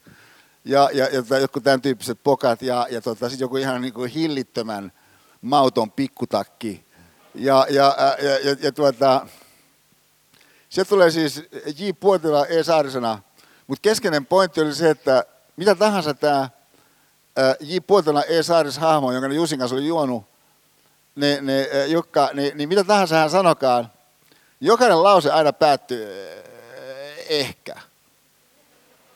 Siis on niin kuin vaikeasti ulos punnerrettu niin ehkä. Siis ei edes ehkä. Ei siis tuonne niin miehekään itse varmaan ehkä, vaan nimenomaan e, e, ehkä. No, no mä katson sen, että mitä hemmetin, että en, en mä päätä joka hemmetin lauseita e, ehkä. Sitten mä rupesin miettimään, että ehkä mä päätänkin. Koska siis tämä on kyllä ihan tällainen mahdollinen pointti, jos me ajatellaan ää, filosofiaa että siis sä voit tuollaista filosofiaa ihmisenä muodosteena lähestyä monella tavalla. Mutta jos niin lähestyt sitä niin semmoiseen, semmoiseen tyyliin, joka tässä ehkä tässä meidän ympäristössä niin voisi olla kiinnostava, niin tavallaan niin kuin, vähän niin kuin melodisesti, et, et, tota, et, et, niin arrangement by. Että ollaan studiossa, sitten joku, joku melodia, mutta sitten niin mie, mie, mielettömät niin sovittajat. Että sä saat sen jonkun, äh, jo, jo, jonkun niin kuin kansan sävelmän niin soimaan niin ällistävällä tavalla. Tämä on erittäin tavallista itse asiassa, myöskin, myöskin konserttimusiikissa, että, että, että joku äh, Brahms, Mahler, Sibelius, että ne käyttää jotakin, mikä jo oli jossain. Ja, ja, ja sitten niin upottaa sen jonkin laajempaan ympäristöön. Tietysti niin kevyessä musiikissa vaikka kuinka paljon on sellaista, missä äh, joku sovittaa jonkun jutun. Ja se on oikeastaan niin ihan eri juttu. Että jos mä ajatellaan vaikka niin Platonia, niin, niin, äh, niin tämä Platonin pointtihan on oikeastaan siis tämä matrix-pointti keskeisesti. Siis se, että et, et, tota, et, et voi olla, että et, et se mitä sä luulet, että on tietoa, niin on kyllä niinku, ihan niinku naurettavalla tavalla niin, niin väärä käsitys kaikesta. Ja, ja, äh, koska siis luulo ja tieto on kaksi ihan täysin eri asiaa. Mutta sitten se voi olla kuitenkin, että se sun vaikutelma on sun kannalta niin valtavan voimakas, että sen takia sä niinku inspiroidut siitä huikeasti. Siitä, äh, joka itse asiassa on niinku täysin väärä käsitys jopa siinä mitassa, että, että sä et enää sitten pysty kurottautumaan kohti sitä, mikä nyt mahdollisesti olisi kuitenkin se totuus jossakin asiassa. Ja, ja, ja siis Matrixissähän niin tämä prinsiippi tulee tosi komeasti, niin, niin onko tämä en tiedä elokuvallisesti ainakaan ää, mitään toteutus, joka olisi yhtä hieno tälle ää, Platon filosofiselle erottelulle, siis tosi olevan ja näennäis olevan välillä – et, et siis, ja sitten vielä tämä hieno, hieno konkretisointi sille, siis sen tosi olevan ja näennäistodellisuuden välille, kun, kun nämä punainen ja, ja, ja tota, sininen pilleri niin, niin, niin tarjotaan ne, tuolle neolle. Ja, ja nythän tietenkin sun kannalta niin tuollainen aika minimitoteamus on, että sä elät erilaista aikaa kuin vaikka sun isovanhemmat sun aikana eli siinä suhteessa, että on kaikenlaista sellaista, joka kyllä oikeastaan jo tiedetään näennäiseksi, mutta joka esittäytyy niin ihan täytänä totena. Ja, ja joka itse asiassa tiedetään nyt tässä vaiheessa ihan täysin varmasti tämäkin, sitten kun me pannaan ää, isoja lukuja yhteen, niin kuin tietysti vaikka niin kuin äänestyksissä, demokratioissa pannaan isoja lukuja yhteen, niin syntyykin jonkinlaisia niin valtavia vaikutuksia yhtäkkiä. Jonkun sellaisen pohjalta, joka on näennäistä. Ja no, no siis tällainen tosiasia mielessä, että, että sä voit olla ihan tosi väärässä, niin siinä mitä sä luulet on ihan täyttä totta. On erikoisen dramaattista, jos ajatellaan tämä niin Sokrateen näkökulmasta jälleen tämmöisellä sovittavalla hengellä tätä melodiaa tässä tunnustelen, että et, et siis Siis Sokrates tietenkin äh, hahmona jo ennen Platonia, joka, jo, joka sitten äh, tuomittiin kuolemaan. Sokrates ja, ja, äh, ja, äh, ja, ja sitten jätti lähtemättömän jäljen äh, Platoniin, mutta Sokratella oli oikeastaan vielä dramaattisempi pointti kuin mikä on tämä Platonin pointti, joka eräällä tavalla on siis tämä matrix-pointti. Ja mikä tämä Sokrateen pointti on, on se, että et, et todella oleellisissa asioissa, niin sä et oikeastaan voika tietää. Mutta vaikka et sä voit tietää, joka silloin tarkoittaa sun kannalta sitä, että, että jos sä oot viisas, niin silloin sä tajuat, että tosiaan, että onko sä voikaan tietää. Että Sokrates on kaikkein viisaan, koska hän tietää, että hän ei tiedä. Kuitenkin tarkoittaa samanaikaisesti, koska Sokrateen idea oli se, että eräällä tavalla siis tämä pointti, että parempi ajattelu johtaa parempaan elämään, että, että meidän tulee silti pyrkiä parempaan elämään ajatusten kautta. Niin yhdessä tuottaa sellaisen lopputuloksen, jossa voisi ajatella, että, että sä haluaisit nyt tutkiskella itseäsi. No, Tämä itsensä tutkiskelun prosessi on kiinnostava erikoisesti, jos uskotaan, että siellä on kaiken näköistä semmoista kätkössä, joka on vähemmän ilmeistä. Että huomatkaa, sulla on tietenkin sellaisia vahvuuksia, sellaisia puolia, jotka melkein kelle vaan, joka sut tuntee, on ihan ilmeisiä. Että et, et sun niin mieli leikkaa tosi nopeasti tietoisissa kysymyksissä vaikka, että sulla on matemaattista niin lahjakkuutta, kielellistä lahjakkuutta, soitat jotakin soitinta, on niin kaiken näköistä tietenkin sellaista, millä sä oot osoittanut, että hei, että täältä niin pesee niin tässä jossakin ulottuvuudessa. Mutta samanaikaisesti näyttää niin aika selvältä, että varmaan on kaiken näköistä semmoista, mitä sä vaan et ole eri syistä tullut tässä niin erityisemmin oikeastaan äh, kultivoineeksi omalla kohdalla. Mutta voisi sitä edes nyt ajatuksellisesti vähän miettiä, että voisiko tätä jotakin tiettyä juttua olla vähän enemmän. Ja, ja että et se tavallaan tässä suhteessa niin, niin, äh, menet semmoiseen suuntaan, minkä, minkä ehkä mä kuvaisin seuraavasti, että, että tästä on kanssa jo vuosia. Se teki mun suuren vaikutuksen, tämä tietty melodia, kun se kiteytyi seuraavasti, että, että yksi mun elokuvaohjaaja kaveri, niin siinä vaiheessa, niin kuin sanotaan tästä jo aikaa, oli tekemässä Matti Nykäsestä niin, niin, äh, dokumenttia, äh, elokuvaa, mutta siitä ei sitten elokuvasta tullut mitään. Mutta kerran kun äh, Pekka, tämä mun ohjaajakaveri, oli tavannut Matin, niin Matti oli kiteyttänyt siis tämän huikean pointin mun mielestä, kun että sun pitää antaa chanssille mahdollisuus. Ja, ja musta tämä ihan, ihan niin kuin fantastinen näkökulma. Siis että sun pitää antaa chansille mahdollisuus, sikäli että tietysti voi olla niin, että monessa kohdassa sä et anna chansille mahdollisuutta. Ja, ja äh, nyt jos ajatellaan, että no millaiselle chansille esimerkiksi sä ehkä et antaisi mahdollisuutta, no voisi sanoa, no varmaan yksi tyyppi, jos me ihan niin kuin tyypitellään pikkasen, varmaan yksi tyyppi niin, niin on sellainen, että, että syystä että toisesta sä et oikeastaan siinä nykyhetkessä huomaa sitä chanssia ylipäätänsä, koska jos rakenteita siinä ympäristössä, jotka lähtisivät alleviivaamaan sitä vaikka niin kuin sun niin kuin äidin kanssa saunaan menemisen niin kuin merkitysdimensioita. Että sä et huomaa sitä juttua, koska se on liian tavanomainen niin, niin, äh, huomattavaksi esimerkiksi. Ja näin ollen sitten sä et anna sille chanssille niin chanssia. Mutta toinen tyyppi on tietenkin äh, taas se, että et, et, et sä et anna sille jollekin chanssille mahdollisuutta, koska sä itse uskot, että sellaista chanssia ei ole olemassa. Siis että ei niin, että et, et, kun sä anta sille mahdollisuutta, jos sä uskot, että se mahdollisuus on ihan reaalinen mahdollisuus, mutta kun nyt sä tiedät oikeastaan täysin varmasti, että sulla ei ole erikoisempaa kieltipäätä. Että sä pystyt heti nimeen sellaisia tyyppejä koulusta, ja ketä sä oot tuntenut, joku sun serkku, jolla on niin huikea kielipää, sulla ei ole esimerkiksi kielipää. Että sä et ole sillä tavalla niin luonteva esiintyjä, sä oot aika ujo tyyppi vaikka. Että se on vain ihan fakta. Sitten jos sanotaan vaikka näin, että kuulimme sun sanovan ujo. Että aika, jännä, jännä homma, että et, et, koska jos ajatellaan nyt vaikka Jimi Hendrixia, niin, niin äh, Freddie Mercury, niin, niin siis nämä on, niin kuin, nämä on ujoja henkilöitä, kertoo ihmiset, kun tunsi heidät. Et siis, että osa maailman parhaista näyttelyistä tänäkin päivänä – No alun pitänyt oikeastaan tosi ujoja.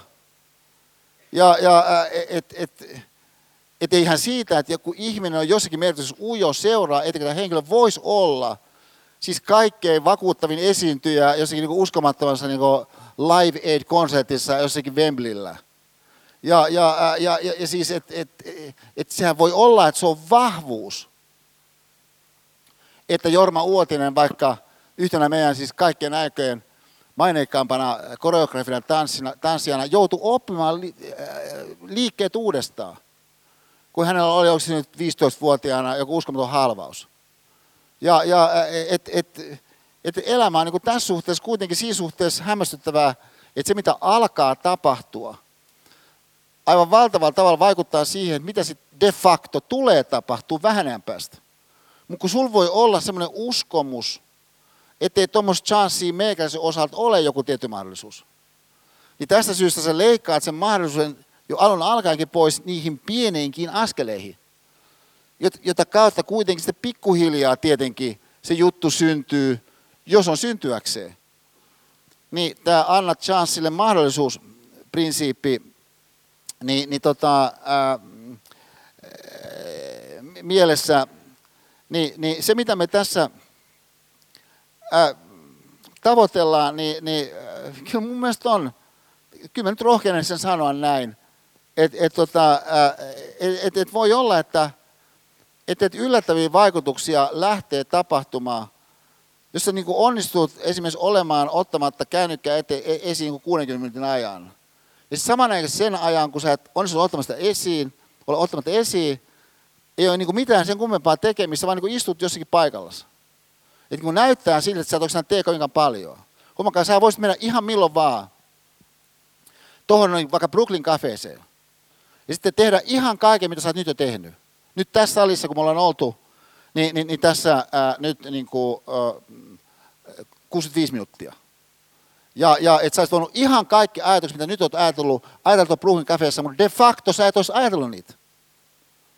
Ja, ää, ja nyt siis tämä kenenkään kritiikki, tämä vaan sen toteaminen, että, että, että, että jos me ajatellaan meidän oman ajattelun ajattelua, niin se meidän oman ajattelun ajattelu ei ole sellainen tapahtuma, joka tapahtuisi välttämättä hirveän suoraviivaisesti niiltä osin, kun se voi lähteä työstämään esiin, niin sieltä sun intuition jostakin mielikuvastojen kätköistä jotakin niin kuin ihan huimaa sun kannalta.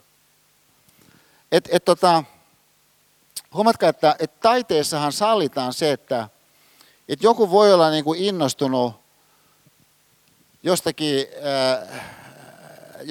jostakin niin kuin orastavasta koivun oksasta.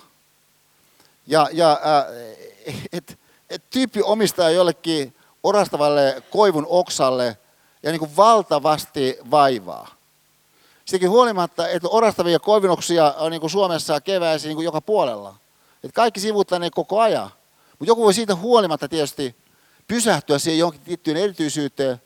Ja sitten lähtee siitä niin, niin, niin, niin kaivamaan esiin tota, ää, jotakin huimaa. Siis se, ää, me panna tuolta.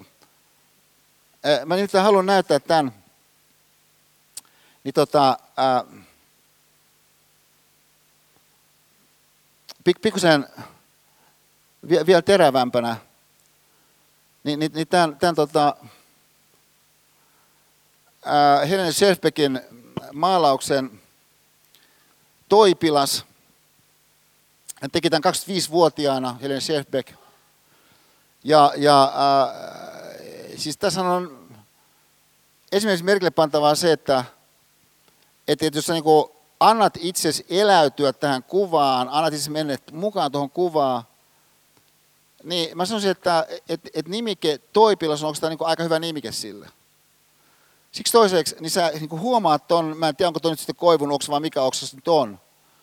Mutta joku tämmöinen oksa siinä kuitenkin on, joka jollakin tavalla saa aivan erityishuomioon myöskin niin sun suunnalta. Että sä jollakin tavalla niin näet sen ää, kevään ää, orastavan lupauksen niin tämän taulun kautta niin, niin eläytyvästi, jollakin tavalla niin kuin tunnevoimaisesti, on siis meissä olevaa niin, niin, kokemisen mahdollisuutta. Mutta tämä meissä oleva kokemisen mahdollisuus on siinä suhteessa kiinnostava niin tuommoinen tekemisen chanssi, että sä et välttämättä anna sille chanssille paljonkaan chanssia koko ajan. Että sulla on semmoinen niin yleisnäkemys, että et, et ei tästä tarvitse niin kauheasti niin mietiskellä meikäläisen sitä, että miten sä niin koet asioita.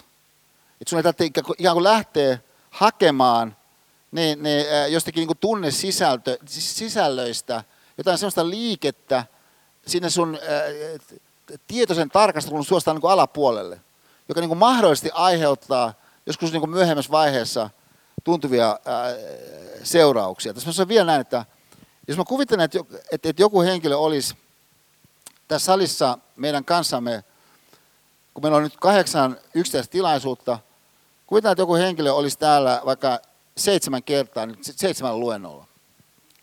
Niin, niin, äh, no nyt sitten, mun on aika vaikea kuvitella, että tämä henkilö olisi tässä salissa, jos, siis tämä ennakkoehto yksi pitää paikkansa, että kun onnistut olemaan täällä, ja, ää, mutta se on suht helppo olla ilman ää, mitään niin kuin älylaitetta. Niin, niin, äh, mutta on, on vaikea kuvitella, että pystyt olemaan tässä ilman, että sun mieleen nousee jotakin sun kannalta inspiroivia ajatuksia. No nyt osa niistä inspiroivista ajatuksista, mitkä nousee, niin voi olla sellaisia, että sä et oikeastaan saa siitä tietoisella tas- tasolla edes kiinni. Se on vaan semmoinen tunne, että jotakin nousee. Siis samalla tavalla kuin joku henkilö voi Ateneumissa pysähtyä tuon Toipilas maalauksen niin kuin luona ja sitten vaan niin kuin jäädä vähän aikaa niin kuin katsomaan sitä. Että sä et oikeastaan niin kuin edes tiedä, miksi sä katsot sitä. Sä vaan jotenkin koet, että se niin kuin jollakin tavalla puhuttelee sua.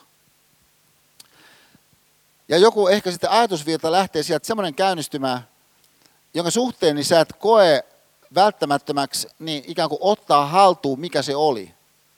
Siis tämähän on sellainen, tähän mun luennointityyliin liittyvä peruspiirre, että ihmiset yleisesti ottaen, onko tämä nykyisin tosi hyvin sallii itselleen sen, että sun ei tarvitse pystyä kiteyttämään kenellekään jälkikäteen, että miksi se joku Esan luento oli niin kuin sun mielestä niin kuin, ää, hyvin käytettyä aikaa.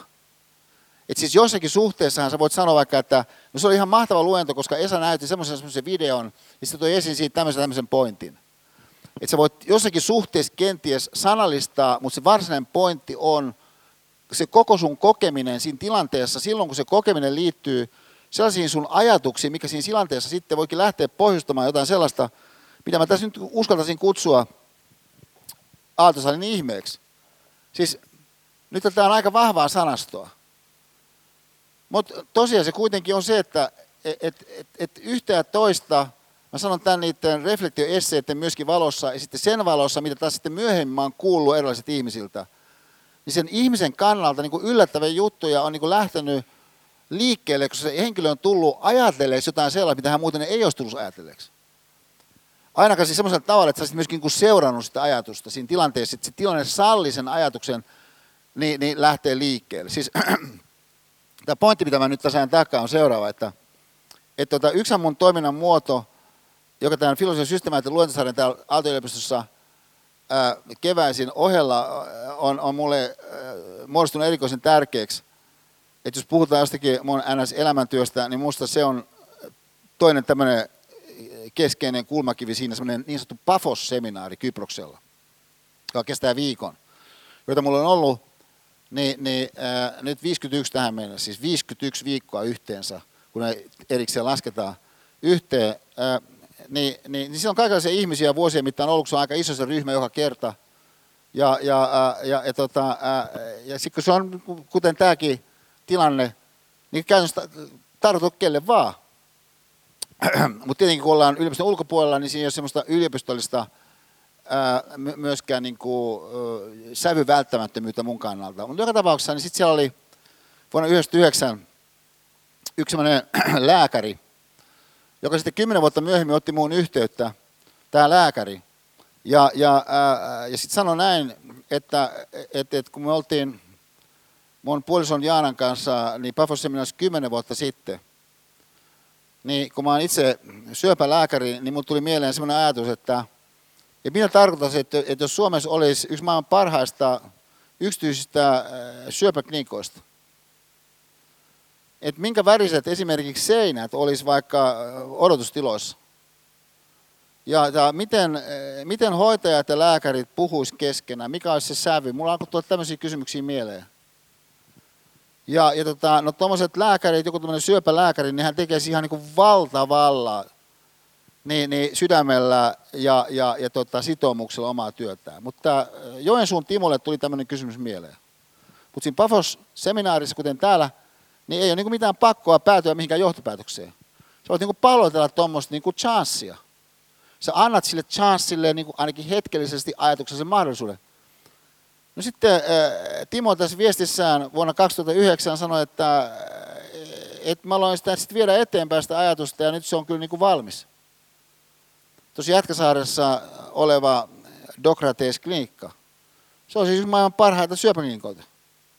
Ja, ja et, et, et siis, et, totta kai on meissä tämä puoli ihmisinä, että joku ajatus voi lähteä kytemään, se voi lähteä kasvamaan, se voi olla jotain sellaista, joka haastaa kaikella näköistä semmoista, mikä on niin sovinnaisesti toivottavasti lähtötilanteessa, mutta ennen kaikkea se voi myöskin haastaa meidän oman käsityksen, ja varsinkin niiltä osin, kun se meidän oma käsitys koskee jotakin sellaista, joka on niin, niin mun mielestä ilmeisellä tavalla ää, valtava kuin mikä sun oma ihmisoleminen on.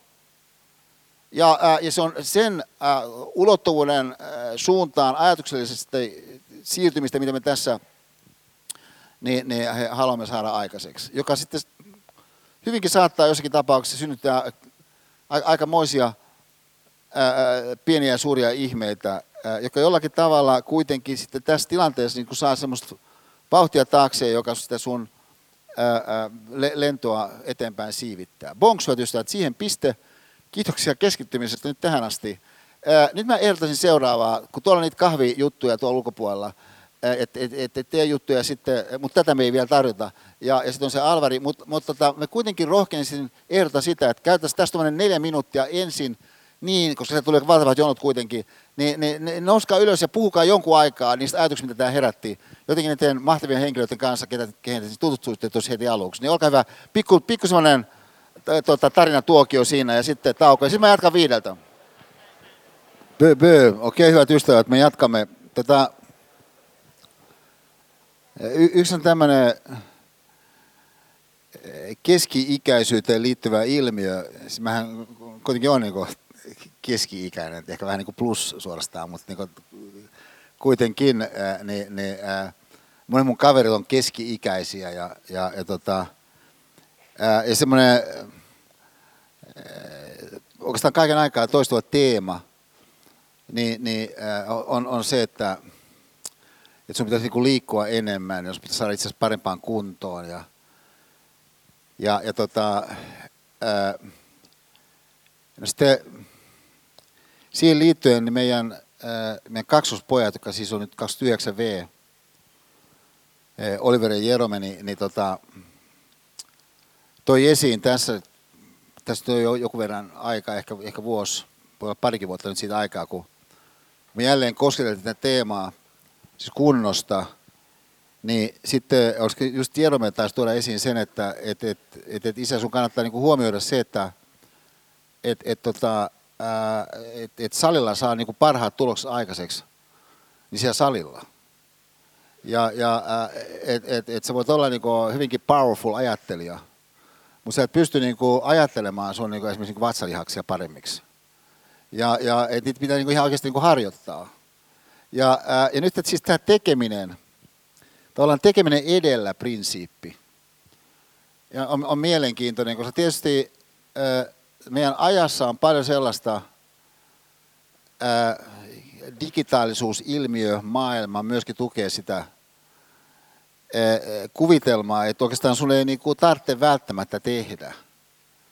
Ja, ja, ää, ja myöskin ää, kuluttaja filosofiaan, kun sä hahmotat itsesi kuluttajana, se on ikään kuin tiettyjä oikeuksia kuluttajana – niin eh, voi liittyä se, että sun ei oikeastaan niin tarvitse tehdä sitä välttämättä sitä jotain juttua, vaan, vaan että maailma on niin olemassa oikeastaan ää, palvellakseen sua ää, kuluttajana, vaikka se ehkä ajattelet sen sanan kuluttaja kautta, mutta sä saat kuitenkin monessa tilanteessa tosiasiallisesti hahmottaa asioita näin, niin, niin ää, jos me ajatellaan näitä meidän työmenetelmiä tässä filosofian systeemiajattelussa, niin, niin, niin, niin tämmöisenä siis, siis tekemisenä, ja sä teet täällä jotain, niin, niin, niin, niin huomatkaa tämä, että et, et, tota, et, et henkilökohtainen ajatuspeilailu, tämä on yksi nimike, niin on ihan mahdollinen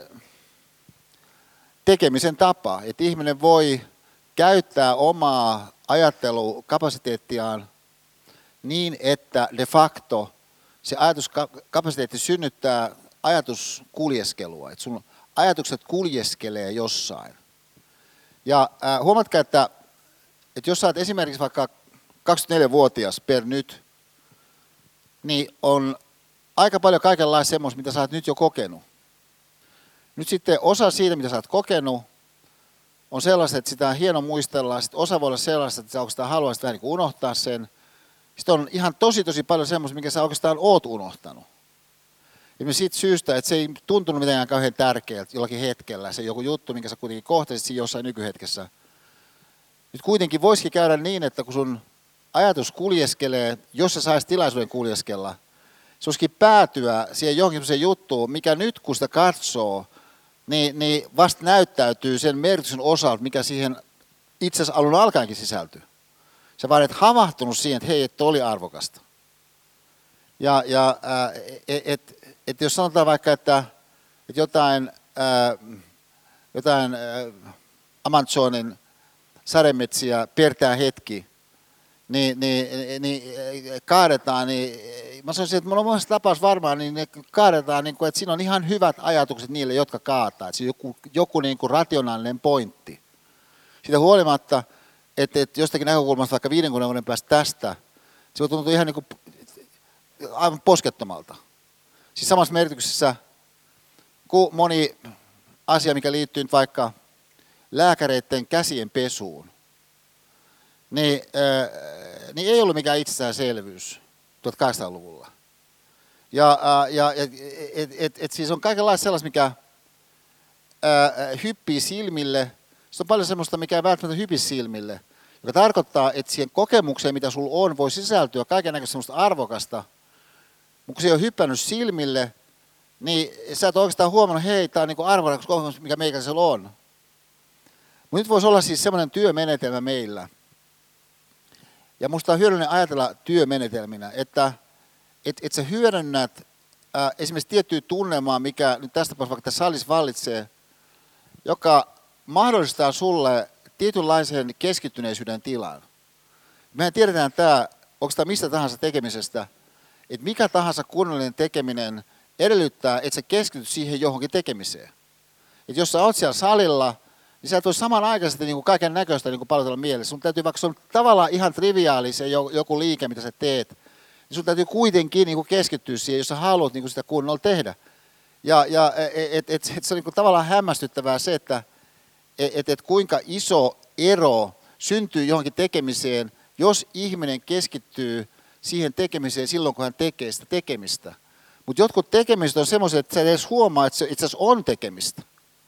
Että sä et anna sille chanssille välttämättä mahdollisuutta, mikä sulla koko ajan tietysti olisi, niin sen sun ajattelun koneiston tämän piirteen kanssa, joka kykenee niin e, yhtäkkiä ottaa tarkastelu jotain, mikä ei oikeastaan liity mihinkään. Mutta sä voit siitä huolimatta alkaa katsella sitä. Ja, ja et kun Helene Scherfbeck maalasi maalauksen, niin varmaan se lähti jostakin tilanteesta, joka niin kuin tavallaan oli niin kuin aika arkinenkin. Että joku, joku pikkukaveri niin, niin, niin tota, on, on niin kuin vähän, äh, vähän, vähän niin kuin äh, toipilaana. Ja, ja sitten sit on joku, jo, jo, joku niin kuin pikku oksa, että niin kevät on tuloillaan. Ja, ja että hei, että tämähän, tämähän niin kuin on, on lähtökohta. Niin oli sitten se äh, hänen äh, ajatuksensa. Mutta se sun mahdollisuus siis olisi, niin äh, hyödyntää koneistoa, mikä sulla jo on. Ja tässä suhteessa myöskin sitten ehkä dialogisesti, niin totta kai hienovaraisesti myös, mutta dialogisesti kääntyä joidenkin muiden, ketkä on tässä salissa myös ollut siinä samassa tilanteessa mukana, suuntaan niin, että sä saat heidän kanssaan sitten jonkun semmoisen ehkä keskustelun käyntiin, mikä sen saman henkilön kanssa olisi jossakin toisessa tilanteessa vaikea saada aikaiseksi. Mun yksi sä tiedät, ja sun olisi vaikea avata se, mutta sä tiedät, että se henkilö oli siellä vaikka luennolla, niin onko se niin kuin, vaikka hetken päästä, kun mulla on tuolla kello 18 jälkeen tuossa aulassa, niin on aika luonteva ottaa joku teema siinä tarvitsee, että mit, mit, mitä, mikä sulle tuosta tuli mieleen ja, ja et, tota, et, tai, tai joku sun oma et, esimerkki, että et, et mulle tuli mieleen, niin mun semmoinen Iida-täti jotenkin siitä, siitä, siitä Esan Erinkatu esimerkistä. Ja, ja että vähän niin kuin kummallinen assosiaatio, koska ei hän ole läntäpuolen kulkea ollenkaan, mutta jostakin syystä mulle kuitenkin tuli se mieleen. Mutta siitä mulle tuli mieleen, että kerrot jotain, mitä sulle sitten siitä tuli mieleen. Niin on siis meissä olevaa kapasiteettia. Ja, ää, ja, ää, ja me, me sitä kapasiteettia halutaan myöskin erilaisilla sanastoilla niin, niin ää, lähteä ikään kuin semmoisena tiettynä backbeattinä niin voimistamaan. Että et sulla on, jos sä muusikko, niin se on selvää, että et, et on semmoisia kokoonpanoja, ja kun sä meet siihen johonkin kokoonpanoon, niin yhtäkkiä sä soitat joissakin suhteissa eri tavalla, ehkä paremmin nyansoidumpi kuin toisessa porukassa, koska se porukka jotenkin saa sut soittamaan, niin se on niin kuin erityisellä tavalla. Ja, ja, ja, ja siis ää, ää, nyt tämmöinen tietynlainen backbeat, että siellä on joku semmoinen taustalla kuuluva jokin, niin, niin antaa sitten mahdollisuuksia ehkä sille, että, että myöskin joku, joku tällainen ajatustraditio, joku, äh, jo, jonkun oppisuunnan, joku pointti, joku teoreettinen linjaus, joku näkökulma, niin, niin äh, voikin tuoda sitten valotusta siihen sun omaan ajatteluun, erikoisesti niiden teemojen osalta, jotka on siellä reunustoilla jossain. jotka sitten kun ne tulee sieltä keskiömpään, sieltä reunustalta, niin niiden asioiden kanssa, mikä jo oli siellä keskiössä, ehkä lähteekin sitten toimimaan kiinnostavasti. Et siis niin kuin tässä suhteessa tällainen, mitä me jo tehtiin tuossa ennen taukoa, tuo on niin kuin ihan pikkuinen keskustelu, joka siis huomatkaa ei ole semmoinen keskustelu, joka tähtäisi jonkin tiettyyn johtopäätöksiin. Et siinä mielessä se ei ole mikään suorite, mutta koska me ollaan niin valtavan suuntautuneita suorittamaan, niin tästä sitten seuraa herkästi, että sä et ajattele, että tuossa on paljon joka niin saavutettavissa. Mutta sä voisit ajatella, että ei kaikkien tarvitse niin saavuttaa mitään tilanteiden. Että se oli jollakin tavalla palkitseva, ehkä jollakin alitasoisella tavalla, vaikka se oikein niin sillä hetkellä niin tuntuu, että sä sait siitä kauhean paljon. Et, et siis monethan semmoiset tilanteet, missä ihminen antaa toiselle jotain merkityksellistä, on sellaiset, että sä et välttämättä tiennyt edes sitä, että hän sai niin paljon kuin hän sitten sai. Et, et, et, et, tota, äh, monet puhujat esimerkiksi kokee sillä tavalla, että kun he puhuu, niin äh, että he eivät saa vastakaikua. Nyt sitten äh, mä koen, että mä saan ihan valtavasti vastakaikua. Jos kysytään, missä sä tiedät, että sä oot vastakaikua, sä et koskaan kysy keneltäkään mitään koko luennon kuluessa. Mä sanon, no en mä oikeastaan tiedä, mistä mä tiedän, mutta mä siitä huolimatta mä koen sen. Että on ihmisessä oleva mahdollisuus kokea jotain ää, ilman, että sä tiedät, missä se syntyy. Että näinhän muusikot tekee. Että jos sä oot kuorossa, niin sä jollakin tavalla koet ne muut. Ilman, että sä saat kunnolla niin sanallisesti sanoa, että mistä nyt oikeastaan koostuu. Ja, ja nyt, nyt siis tämä tämmöisten pienkeskusteluiden mahdollisuus, mä toivoisin, jos sellainen, mikä sitten saataisiin käyntiin, niin, niin ää, joitakin puolia, niin sellaisia sinussa, joka liittyy sun ajatteluun, mutta sitten liittyy myöskin siihen mahdollisuuksien maailmaan, mikä sieltä avautuu niiden ajatusten kautta, mitä toivottavasti syntyy. Myöskin semmoisten ajatuksen, jotka siellä jossakin äh, syvävirrassa kulkee, ilman että välttämättä saat kauhean vahvasti niistä edes sanallisesti kiinni. Referaatti, tämä on nyt, äh, jos joku haluaa tämän suorittaa, ja, ja äh, tietysti kun mä olen kuitenkin aalto professori, niin tavallaan tämä on mun niinku tämmöistä niinku virkavelvollisuus tai mikä sen nimikin onkaan maailmaan myös, että kyllähän se on niinku kiva, jos joku niinku suorittaa sun kurssin. Ja, ja, ja, ja, ja, ja siis, tota, mutta siihen sitten sisältyy tässä tapauksessa siis nämä välireferaatit, mutta ne referaatit on niinku hämmästyttäviä ollut tässä vuosien mittaan siinä suhteessa, että ne on tämmöisiä tiedetekstejä käytännössä kaksi kolme, jos sitten ihmiset on saaneet ihan hämmästyttävän paljon, kun he ovat lukeneet ne tämän luennon kontekstissa. Ja äh, sitten mitä me kutsutaan räjähdysvoimaiset dialogit, tämä on erityisen hieno muoto ollut monen kannalta tässä aikaisemmina vuosina. Siis ideana on se, että ihmiset muodostaa mielellään semmoiset, jotka ei tunne toisia lähtötilanteessa, pikkuporukan, siinä voi olla vaikka viisi henkeä, neljä henkeä, ja sitten, sitten sopii jonkun kerran, ää, jota koskien, niin he sitten kokoontuu keskustelemaan siitä luentokerrasta. Mutta niin, että kukin on jo valmiiksi kirjoittanut vähän ajatuksiaan ennen kuin he kohtaa. Ja, ää, ja siis se on osoittautunut ihan hämmästyttävän ää, ää, inspiroivaksi muodoksi, niin, niin ää, saattaa omaa ajattelua liikkeelle. Sitten lopuksi pohdinta essee, mihin mä jo alun pitäen viittasin. No nyt, mitä tällä kaikella tavoitellaan? Niin on keskeisesti, mä sanoisin, sun oman ajattelun ajattelua. Ja nyt tämä oman ajattelun ajattelu osoittautuu, on aivan hämmästä vaikeat ihmisille. Että ihmisen on erittäin vaikea hahmottaa sitä tosiasiaa, että miten sun ajattelut, ajattelus puskee sua tai, tai, tai, tai johdattaa sua tai tönäsee sua jossakin tilanteessa toimimaan niin kuin sä toimit, versus että sä toimisitkin jollakin vähän toisenlaisella tavalla, jos sä olisit ajatellut, mitä sä oikein niin ajattelet. Että siis jossakin tilanteessa, missä me missä me tunaroidaan, me saatetaan sitten jälkikäteen esittää itsellemme se kysymys, että, että mitä mä oikein niin kuin ajattelin. Esimerkiksi senkin takia tietysti, että jos sä varsinkin elät parisuhteessa, niin voi olla, että se kysymys tulee sulle sen kautta, että, ja varsinkin jos sulla on tämmöinen niin pipsatyyppinen kumppani, niin se tulee sieltä kyllä niin kuin aika kirkkaastikin artikuloituna helposti, että mitä sä oikein niin kuin ajattelit. Ja, ja, ja, ja, ja siis, että et, et, tuollaisen dialogin hyöty, äh, lähi luottamussuhteen hyöty on just siinä, että, että se sun luottoystävä voi niin tuoda, tuoda sulle tämän kysymyksen, että mitä sä oikein niin ajattelit tuossa. Jolloin sitten sä kenties saat jonkunasteisesti käyntiin sun oman ajattelun, ajattelun tilanne. Mutta me, me hankkiudumme kohti sitä tilaa tässä ilman mitään ulkoista painetta tai ilman mitään semmoista sysäystä, jossa olisi esimerkiksi joku tunarointi, joku munaus, niin se, se sysäävä tekijä. Että sä vaan niin äh, yrität luoda semmoisen tilanteen, ehkä sen kautta, että sä eläydyt johonkin.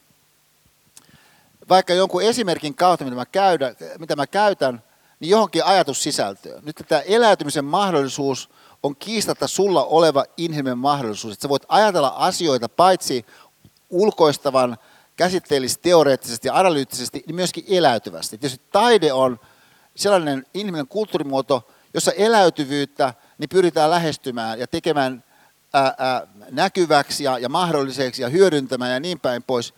Mutta sulla on tämä mahdollisuus tietysti elämän keskeisten teemojen suhteen kaiken aikaa olemassa, mutta sä saatat kuitenkin monessa tilanteessa elää niin, että sä et anna sille chanssille, mikä siihen kapasiteettiin sisältys, niin tosiasiasta mahdollisuutta. Ja sitä kautta taas se laajentuminen, mikä voisi sitten syntyä sun oman elämän elämisen kannalta merkityksellisesti, niin jääkö se tapahtumaan, koska sä et ollut riittävän eläytyvästi miettinyt sitä jotakin mahdollisuutta vaikka ohikiitävässä tilanteessa, niin, niin, niin kunnioittaa vaikka sanan valinnan kautta jotakuta toista. Tähän oli se, mitä se Erikadun leidi muun muassa teki. Se sanan valinta, minkä hän siinä synnytti, oli valtavan kaunis siinä kunnioittavuudessa, mitä siihen sitten sisältyy.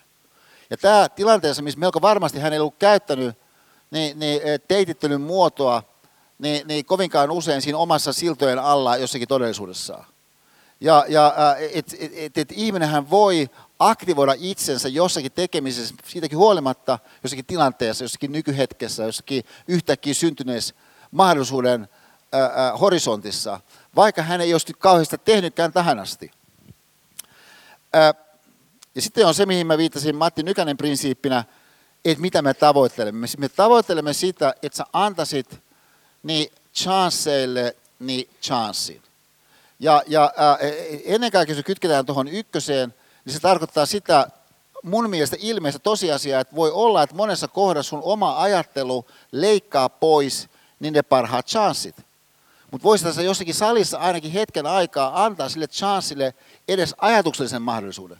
Että sä voisit ajatella vaikka, että et, et, et sun unelma, mikä sun joskus oli, vaikka siitä, että et, et, et saisit vaikka valovoimainen puhuja, niin, niin sitä huolimatta, että sä koet, että oikeastaan sulle ei ole niin kuin siihen niin sanottuja lahjoja, niin ehkä se voisi silti toteutua se joku, että et, et sä toimit monella kielellä esimerkiksi. Tai, tai että et, et, et se sun ää, matemaattinen kapasiteetti, joka on niin kuin selvästi sun mielestä heikompi kuin niillä ja niillä ja niillä henkilöillä, ja tämmöisessä otanemin ympäristössä on tosi helppo kokea, niin, niin mihin tahansa matemaattisesti liittyvästi, liittyvään, et, että sä oot niin tosi heikoilla verrattuna joihin kaikkein parhaisiin, koska sä oot uskomattoman hyviä niin, niin, äh, hahmoja niin noissa suhteissa. Mutta sehän voi olla silti sun kannalta, et, et, että se äh, chanssin leikkaavuus, minkä sä tuossa kohdassa niin, niin itsellesi asetat, kun sä menet johonkin kurssiin ja niin kun saman tien jo koet, että sä et tässä pärjään kauhean hyvin, leikkaakin pois sen, mitä sä voisit taas siinä omassa kasvussasi ollakin ihan huimaa suhteessa siihen, mihin sä tulet niin tosiasiassa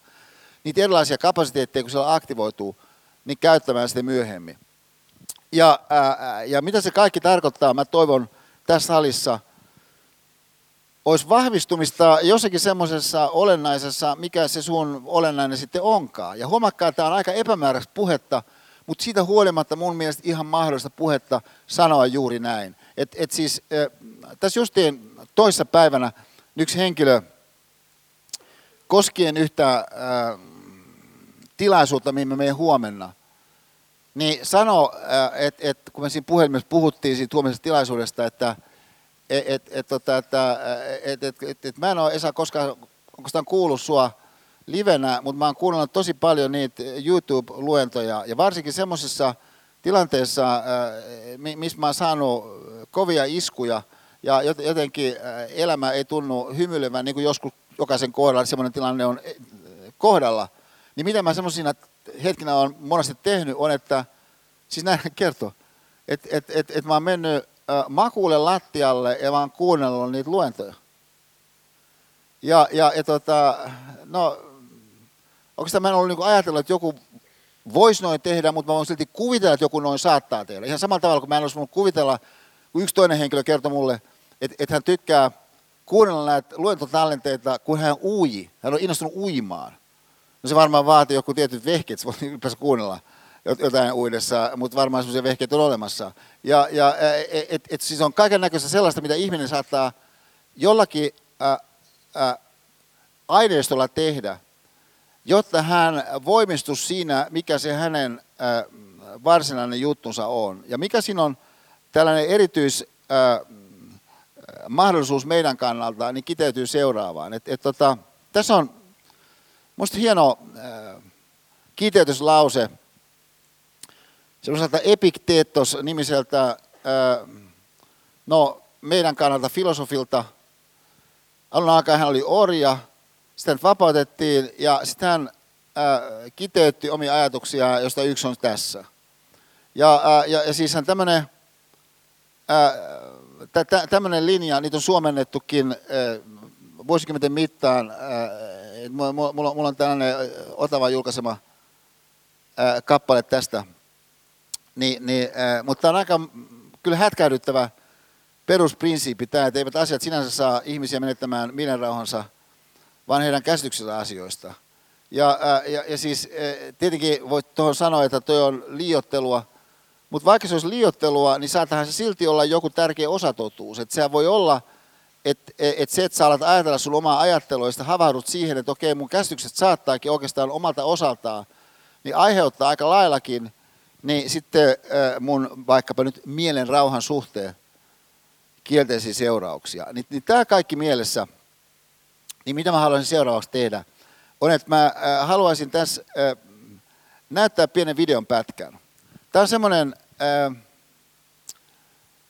käytäntö, mitä tästä kevään kuluessa mä tuon äh, varmaankin joka luennolla äh, tekemään, että mä näytän jonkun pätkän, tyypillisesti aika lyhyen pätkän, että joku kaksi-kolme minuuttia, ja, ja äh, johon sisältyy joku äh, sellainen ajatuskulku, ehkä useampi ajatuskulkuja, jotka mä toivon, että on inspiroivia, jotka jotka saattaa meitä niin sellaisen eläytyvän ajattelutyöskentelyn suhteen, mitä tavoittelemme, suhteen liikkeelle hedelmällisesti.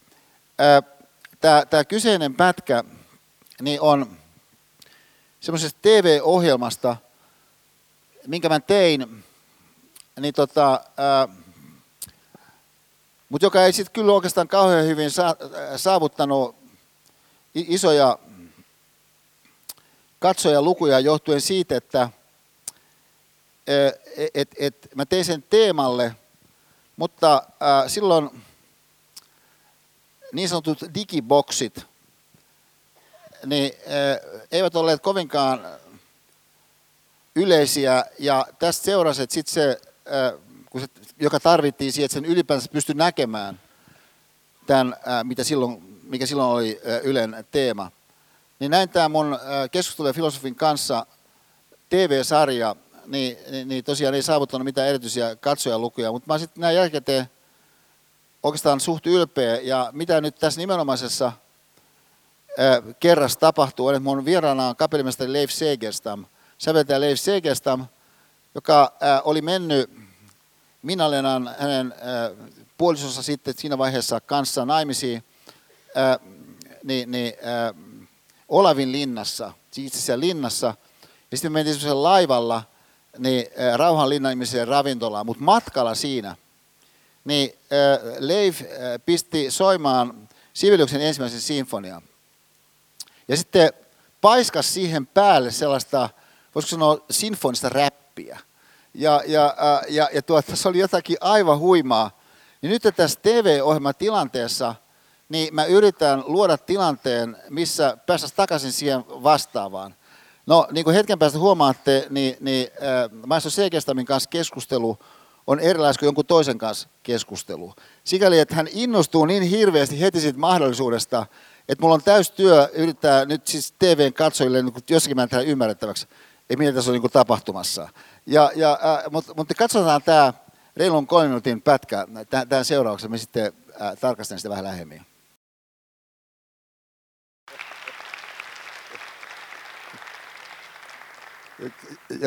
Kiito, kiitoksia. Tota, äh, siis toi, toi, toi, tota, äh, toi, toi pätkähän niin, niin on kuitenkin siis kolme minuuttia Sibeliuksen ensimmäisestä sinfoniasta. Et, et, et siis se on niin aika, aika hätkäydyttävää se, että et kun sä lähdet katsoa tarkemmin sitä jotenkin, jotenkin koivun oksaa, että et, et mitä sieltä voi sitten lähteä esiin värähtelemään. Siis ylipäätänsä tämä, tämä, tämä kielikuva, ensimmäinen sinfonia, että et, et Sibelius kuitenkin jo oli tehnyt mestariteoksia. Ja, äh, Mutta nyt ensimmäinen sinfonia. Et jos sä ajattelet niitä erilaisia asioita, no meillä on eri-ikäisiä ihmisiä tässä salissa, ja, ja, äh, mutta oot se minkä tahansa ikäinen tässä salissa, niin tosiasia on se, että on jo yhtä ja toista, minkä läpi sä oot mennyt. Äh, ja mitä sä oot tehnyt ollaksesi tässä salissa. Ja, äh, mutta jos ajatellaankin sitten se, mitä on tapahtunut tähän mennessä, niin vasta pohjustuksena sille, että mitä nyt alkaa tapahtua. Että nyt ensimmäinen sinfonia. Nyt jos tästä näkökulmasta sitten lähestytään, niin tämä on upea tämä kielikuva timpanis, joka värähtää se jossakin taustalla. Siis värähtää. Että et sä et niinku millään voi tietää, että et mikä, mikä on nyt sitten se melodia, mikä on se joki, mikä tästä lähtee esiin artikuloitumaan. Sä vaan niinku hyväksyt sen, että, että asiat saattaa lähteä jostakin oikeastaan tosi pienestä.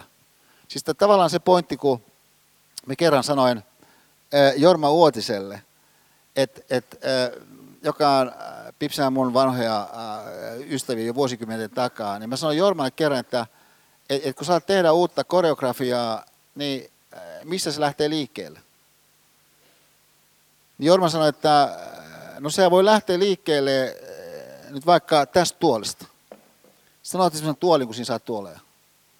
Et, et, olisi joku tulos tähän tuoliin? Olisi joku just lähtenyt siitä tuolista?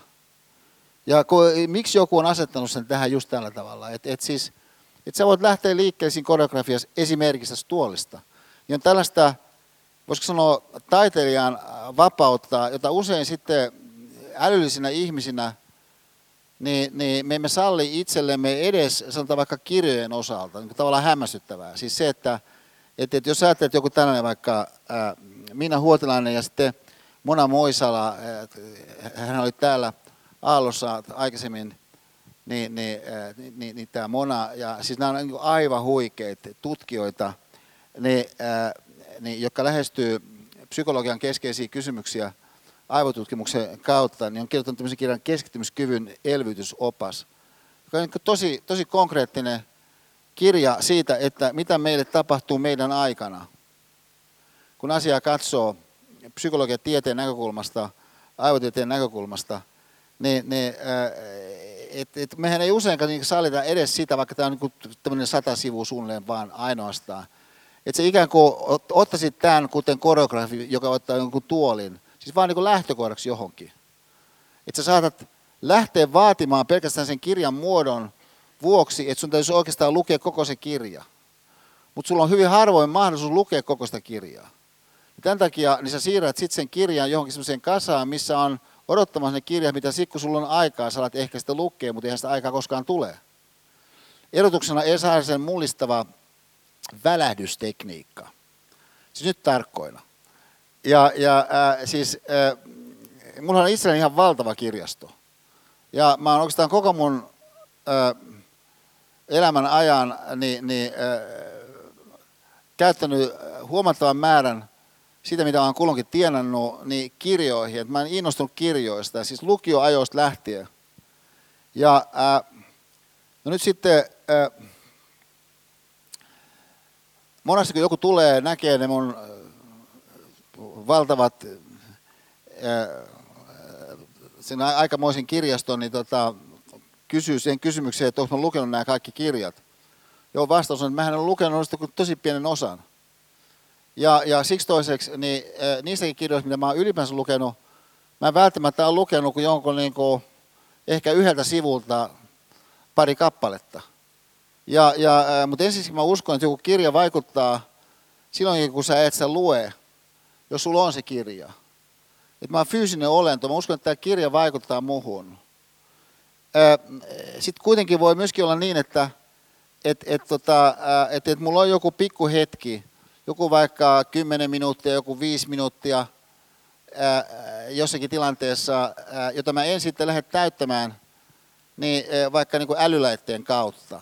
Siis älylaitteen kauttahan on erittäin houkutteleva täyttää niin, niin jotakin odotteluhetkiä vaikkapa. Ja, et, et, koska se antaa semmoisen varmaankin monessa suhteessa tosi tarkkaan manipulatiivisesti suunnitellun niin, niin palkitsevuuden tunteen, siis tunteen, niin äh, käyttäjälleen. Että et, tavallaan, että kun sä katsot sen jonkun, äh, jonkun, jonkun YouTube-videon, ja sä oot ajatellut, että vain yhden videon, mutta sitten kun se puskee sinne saman tien sen seuraavan, niin voisi nyt vähän aikaa katsoa sitäkin. Niin aiheuttaa sen, että monet sitten kuitenkin katsookin sitä pidempään kuin mitä heidän niin ajatuksensa ehkä alun pitäen olisi ollut. Ja, ja no mikäpä siinä, mutta siis kirjoilla ei ole tällaista useinkaan valttikorttia, vaan päinvastoin on sitten sen lisäksi vielä sellainen käsitys monella, että sun täytyy lukea se kirja jotenkin kokonaan. Erotuksena siis Esaisen välähdystekniikka. Esaisen välähdystekniikka sanoo näin, että sä voit poimia sen kirjan, minkä tahansa kirjan, sitten avata se mistä tahansa kohdasta – ja uskoa, että sun silmät osuu just oikeaan kohtaan sillä sivulla, mikä just on oikea sivu aueta. Tämä on se välähdystekniikka. No, meidän suosittelen tätä tentteihin valmistumisen kontekstissa. Jossa siis huomatkaa tentteihin valmistumisen kontekstissa, jos nyt kuvitellaan, että joku on vielä nykyisinkin menossa johonkin tenttiin kirjan pohjalta – niin idea on se, että sä osoitat sun osaamisen niin semmoisessa objektiivisessa mielessä, mikä voidaan sitten todeta siinä testissä, mikä se joku koe on. Ja, ää, ja, ja siis toki on niin, että et, et se kirjoittaja käyttää jotakin tiettyä sanastoa esimerkiksi, ja sitten sillä sanastolla on joku vakiintunut merkitys. Hän esittää siitä jotakin tiettyjä asioita, jonka takia nyt siinä tenttitilanteessa niin sä et pysty etenemään välähdystekniikalla – koska se melko varmasti, jos sä vaan yhtäkkiä avaat sen kirjan jostain, ymmärrät väärin se, mitä siinä on jossakin suhteessa. Mutta jos sanotaan, että sä et olekaan menossa tenttiin, vaan saatkin elämä sun elämää. Nyt tämä jälkimmäinen tilanne, että saatkin elämä sun elämää versus, että sä oot valmistunut tenttiin, mä sanoisin niin kuin koko elämää katsoa, niin tämä on niin kuin oikeastaan tyypillisempi perustilanne. Nyt jos sanotaan, että no onko mahdollista, että jos sä avaat jonkun epiktektuksen kirjan ihan mistä vaan kohdasta, niin että sun elämän kannalta, niin sit jossakin sivulla, minkä sä sit, sit satukka saa kohtaamaan, sieltä nousee esiin jotain sellaista, joka saattaa sun ajattelua liikkeelle. Ja saattaa sen sun ajattelua liikkeelle, ehkä liikauttaa myöskin jotain semmoista, mikä on siellä jossakin ihan siis tietoisuuden alapuolella, jossakin intuitiossa, mistä tahansa kokemuskerroksissa, joka sitten kun nykähtää sitten johonkin päin. Että onko toi niinku mahdollista? Mä sanoisin, että toi on niinku hyvin todennäköistä. Paitsi jos oot jo alun alkaenkin estänyt itseäsi mennä sen chanssin suuntaan. Et, et, et sillä Epikteetuksen kirjalla, vaikka hän olisi ollut kuinka vaikuttava kirjoittaja tahansa ja kuinka, kuinka niin ällistyttävän elämän elänyt ex-orja hyvänsä, niin sillä kirjalla ei ole mitään chanssia verrattu sun niin WhatsApp-viesteihin. Koska tässä tapauksessa sun pitää ihan itse tarttua siihen. Ja sen lisäksi sun pitää ihan itse sallia niin sen avaaminen jostakin kohdasta niin, että kun sä katsot sitä, sä voit olla keskittynyt siihen, mitä siinä lukee. Useimmat ei tätä chanssia itselleen anna. Ja, ja, ja nyt, äh, siis jos ajattelet sen tämän ensimmäisen sinfonian kautta, että et, okei, ollaan yksin, on sitä ja tätä pilveä, mutta voi katsoa horisonttiin että et kun sä oot siinä jossakin fiidissä, sä nimenomaan et katso horisonttia, sä katsot niitä fiidejä. Ja tämän seuraan sä reagoit niihin fiideihin, no se on ihan fine tiettyyn pisteeseen asti, mutta tässä nyt puhutaan eri asiasta. Että tässä niin sallitaan semmoisen chanssin esiin nousu, jossa ylipäätänsä uskotaan, että jotain voi lähteä kehkeytymään. Sellaista, mihinkä nähden se, mistä se lähti, ei ollenkaan kerro, mitä se tulee olemaan että kun semmoinen joku, joku timpani värähtelee taustalla, niin sä et voi niinku mitenkään arvata siinä vaiheessa, kun sä ekan kuulet, että mitä sieltä nyt tulee sitten hetken päästä. Niin jotakin sellaista kuin mitä sitten Sibelius ykkösessä de facto tulee. Ö, sisällä soi hakeva ajatus. Nyt huomakkaa, tämä hakeva ajatus, joka ihmisellä, mä sanoisin lähtökohtaisesti, niin soi, niin ei kuitenkaan välttämättä tule läpi.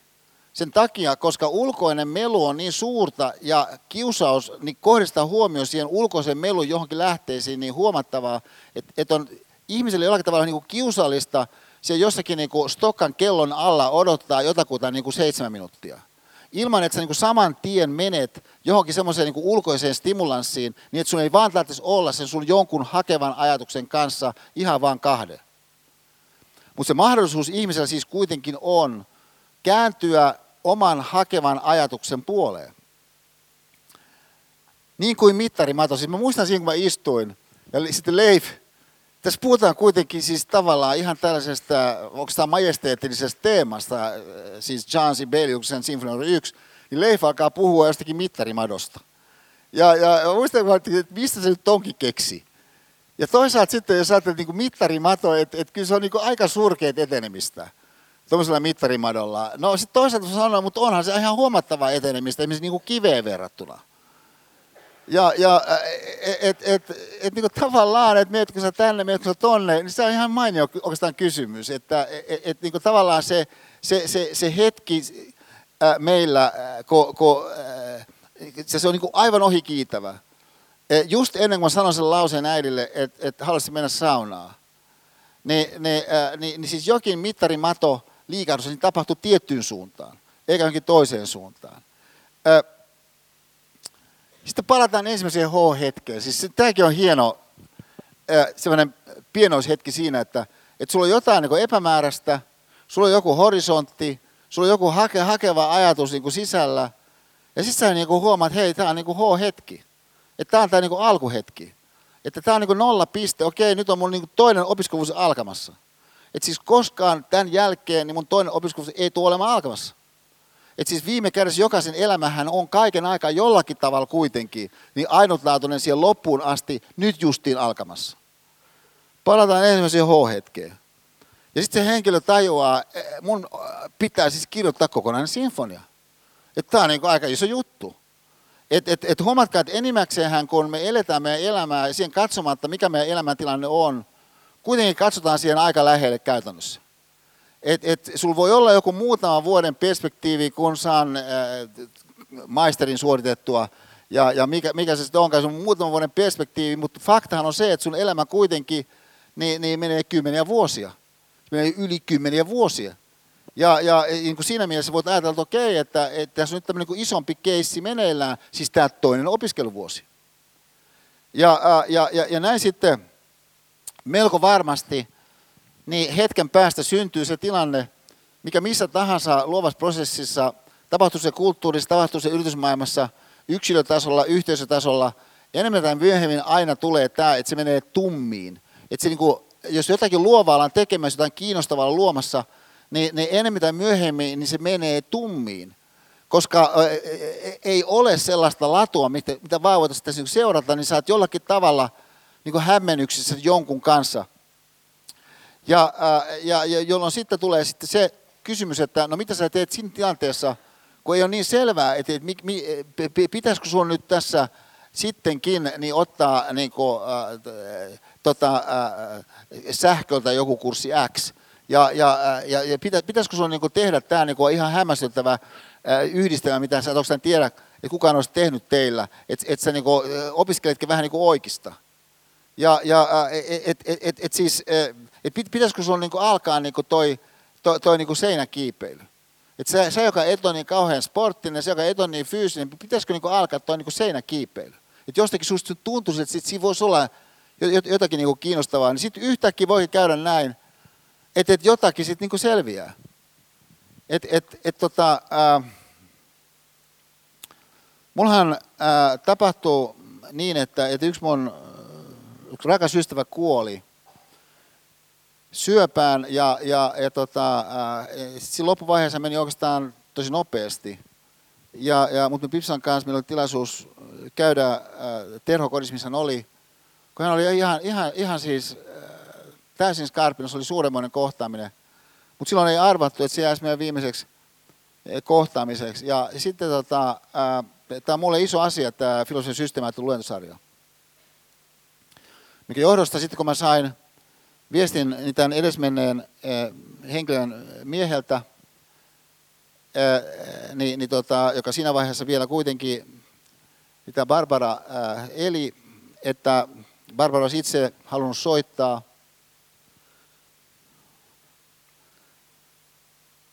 Mutta hän on nyt mennyt niin huonoon kuntoon, että hän ei pysty soittamaan. Mutta niin kuin voit arvata, hän on suunnitellut niitä muistotilaisuuden aika tarkkaan, koska, koska tämä hänen ää, ää, erityiskykynsä niin oli luoda ympäristöistä niin, niin, niin valtavan kauniita. Ja, ja ää, että hän toimi design-alalla ja se hänen niin näkemys ja, ja ää, siinä on sellaista viisautta, sivistystä, ää, nyansoitua ää, syvä ymmärrystä. Se oli aivan valtava se, se, se tyylitaju Barbaralla. Niin mä siis sain tämmöisen tekstiviestin, että, että hän olisi itse halunnut soittaa, mutta hän ei enää nyt pysty soittamaan. Mutta äh, niin kuin voit arvata, hän on miettinyt tämän tarkkaan, millainen tämä muistilaisuus olisi, ja hän toivoisi, että, että se pitäisi siellä niin puheen. No, vastasin, että tämä on suuri kunnia. Mutta sitten kun seuraava viesti tuli aika pientä jälkeen, osoittautui, että se ää,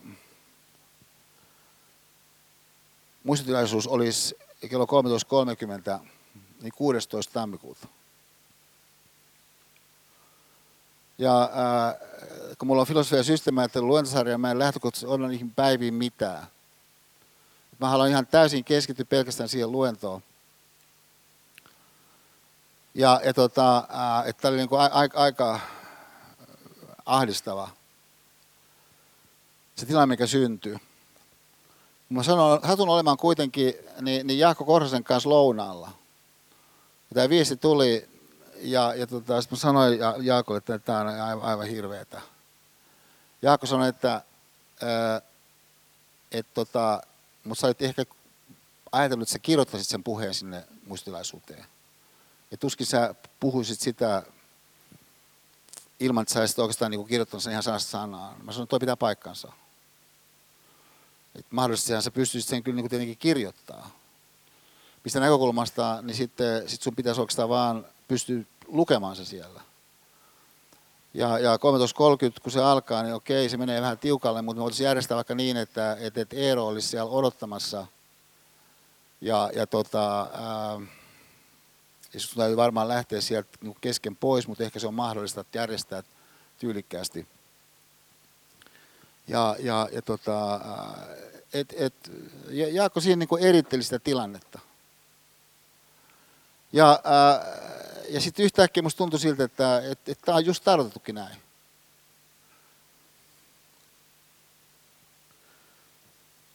Että tämä on meidän ensimmäinen luento niin musta, musta se niin antaa semmoisen syvyyden siihen. Ja, ää, ja et, tota, et, et, et sit tavallaan sellainen, että et, et siitä yhtäkkiä lähteekin sit liikkeelle jokin sit semmoinen ta, tavallaan niin kuin seuraava taso, joka tässä Leifin Sibelius 1 hahmotuksessa on tämä, mitä hän kutsuu riikin kohta, tämmöinen Sturm und Drang, niin kuin Challenging the Universe. Ja, ja, ja huomakka, että, että se challenging the universe, se, että se, joku juttu kirkastuu sulle. Että okei, että toi on se, mitä mä teen. Niin, niin joskus se voi koskea jotakin isoa asiaa, joskus se voi koskea jotakin ta- tavallaan niin pientä juttua. Mutta sitten kun se kirkastuu sulle se juttu, niin se alkaa tuntua niin selvältä, että näinhän tämä täytyy olla. Ja, ja äh, et, et, et, tota, äh,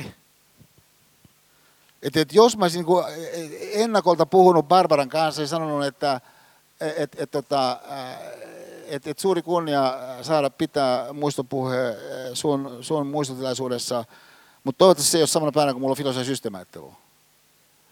Niin, niin, niin tota, et, et, et, jos olet vaikka jääkiekkoilija, niin varmaan on monia tilanteita, missä niin toivot, että kun ä, tuomari viheltää, niin kuin, että nyt että sä lähdet rankkariin, että sä olisit niin paremmassa kunnossa tai että et, et, et, et, et, tota, että joku ei olisi taklannut sua toisen erässä ja kaiken näköistä olisi voinut olla paremmin, mutta tämä on nyt se hetki. Ja, ja et, et se on kuitenkin aika harvoin, kun niin kuin kaikki asiat on just niin kuin sä toivot, että et olisi ollut. Sehän voi olla, että se, että se just nimenomaan on niin rajattu se tilanne, niin, niin tekeekö siitä jotakin enemmän. Ja, ja että et siitä syntyy joku sellainen ihana, niin kuin Leif sanoi, minusta on niin suuremmoinen se kohta siinä, kun hän sanoi, että syntyy sellainen ihana, kasvava imu siihen heittäytymiseen. Siis sellainen ainutlaatuisuus, mikä jokaiseen ihmiseen sisältyy, niin se ainutlaatuisuus, silloin kun se yhdistyy niin tähän ilmiöön, että sä niin haluat heittäytyä mukaan siihen, mikä se onkaan sitten se erityisyys, niin, niin, niin kyllähän se on niin kuin hämmästyttävä, että jos ei se ala synnyttää sitä, mihinkä sitten tämä leifin hammutus päättyy, tämmöinen tuntuu siellä, siellä sisimmässä. Ja, ja, ja että sä oot jollakin tavalla niin yhteydessä johonkin, äh, johonkin syvempään. Siis jotain, jotain niin kuin hän siis sanoo, fantasista alkuvoimaa. Että niin tavallaan se, mä sanon sen vielä yhdellä tavalla, ilmiö, mitä, mitä kosketellaan, niin, niin, niin äh, ehkä se voisi kuvata näin vähän kaavamaisesti, että et, et, et, et jos ajattelet tällaista äh, yliopistoa, äh, niin sehän pyrkii vahvistamaan ihmisiä niin, äh, erilaisissa hyvinkin hienostuneissa suorituskyvyn muodoissa. Ja, ja että et sä vahvistat sun omaa pätevyyttä jossakin jutuissa. Sä hankit tällaisia osaamisia, kaikenlaisia kyvykkyyksiä, kaiken näköistä tietoa sulle tulee, jotta sitä tarvitsee, jotta sä voit sitten erilaisissa tilanteissa niin, niin, tuoda panoksen niistä käsiin. Nyt sitten samanaisesti tämän kanssa on kuitenkin jotakin, joka toimii ikään kuin eri ulottuvuudessa. Että et se, mitä tämä laitapuolen kulkija Lady Erinkadulla teki, niin ei heijastellut tätä X-akselia. Niin varsinaisesti. Kuka tahansa pystyy teitittelemään. Kuka tahansa pystyy sanomaan sen jonkun niin kuin yhden lauseen, niin, niin semmoisella sävyllä, että et sitten välittyy välittymistä, että sitten välittyy ää, ää, huolta siihen toiseen nähden. Että se on jollakin tavalla niin kuin rakkaudellinen se sävy. Et, et, et kysymys ei ole tällaisesta suorituskyvyn akselilla tapahtuvasta, vaan se on joku sellainen elämään itsensä liittyvä toisenlainen akseli, joka taas puolestaan on sellainen, mikä voi herättää jossakussa ihmisessä niin, niin, ää, niin syviä tuntemuksia, kun hän eläytyy siihen johonkin. Et kun sä eläydyt siihen 25-vuotiaaseen Helene Scherfbeckiin siellä jossakin Englannissa, missä niin yhtäkkiä jossakin kalastajakaupungissa, niin näkee semmoisen joku pikkupojan. Ja sitten lähtee maalaamaan tuota, tuota taulua. Ja, ja se niin koet sen ihmisen yhteyden, myöskin sen ihmisen yhteyden kokemisen todellisuus on se, mihinkä Leif tässä vie meidät Sibeliuksen kautta. Ja sitä kautta toivottavasti meihin itsemme nähden myös, niin että sä itse myös koet siihen ää, tosiasiaa, ja mun mielestä se on tosiasia. Et, et totta kai on niin, että sä haluat opiskelijana vahvistaa itseäsi erilaisissa suorituskyvyllisesti relevanteissa suhteissa, ää, ja pyrit löytämään sellaisia kyvykkyyksiä, jotka on jollakin todennäköisellä erityisen relevantteja sun tulevaisuuden kannalta. Mutta samanaikaisesti sen kanssa, niin, niin sun elämähän on enemmän niin, niin meidän kykymme ajatella itseämme ja meidän ajattelun ajattelua tästä Y-suunnasta, niin on tämän filosofian systeemiajattelun luentusarjan tai tämän tilanteen, mikä tässä syntyy, pointti. Ja, ja, ja, ja, ja, ja siis tämä, kun meillä on otsikkona niin, niin, kyllä huutomerkkinä tänään, tänään, niin, niin, äh, niin ehkä mä haluaisin päättää tämän siihen, että mistä tämä äh, päivä sillä varsinaisesti kello 13.30 niin, niin äh, Hietaniemen uudessa kappelissa niin lähti liikkeelle. Ja, ja äh, et, et koska siis äh, tässä salissa on niin valtavia ihmisiä, joilla on kymmeniä vuosia niin elämä edessä, mutta jokainen elämä joskus päättyy niin, niin samanaikaisesti taas kun joku elämä päättyy, niin se, että se päättyy, niin voi antaa siis sellaisen syvemmän äh, värähdyksen niin, niin sille, mikä on käynnissä. Niin, niin, äh, niin mä haluaisin tähän niin, niin loppuun lukea muutaman rivin. Tässä mun puheessa, mikä on Pinnis ja Hietalahden kappelissa, niin Barbara Russille.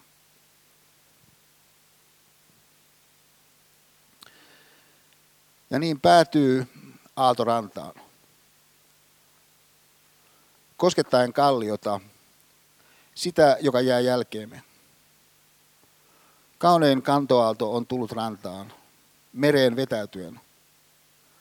Ääriviivat yhden elämän etääntyvät kirkastuvina. Barbaran, jota me rakastimme ja rakastamme aina.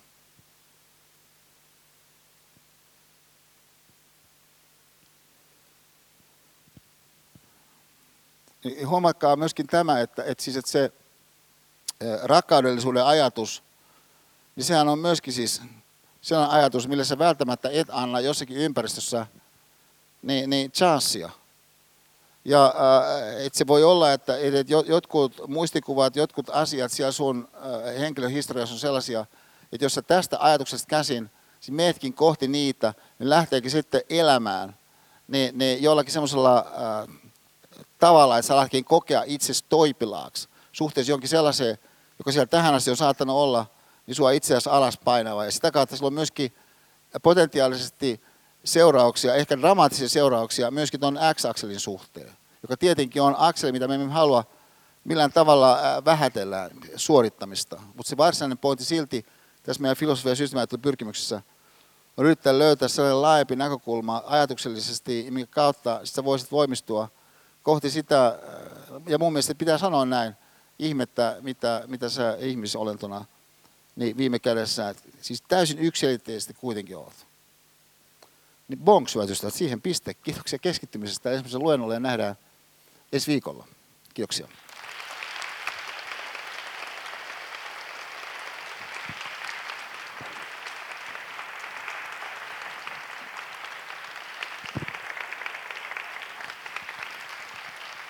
Kiitos paljon. Kiitoksia.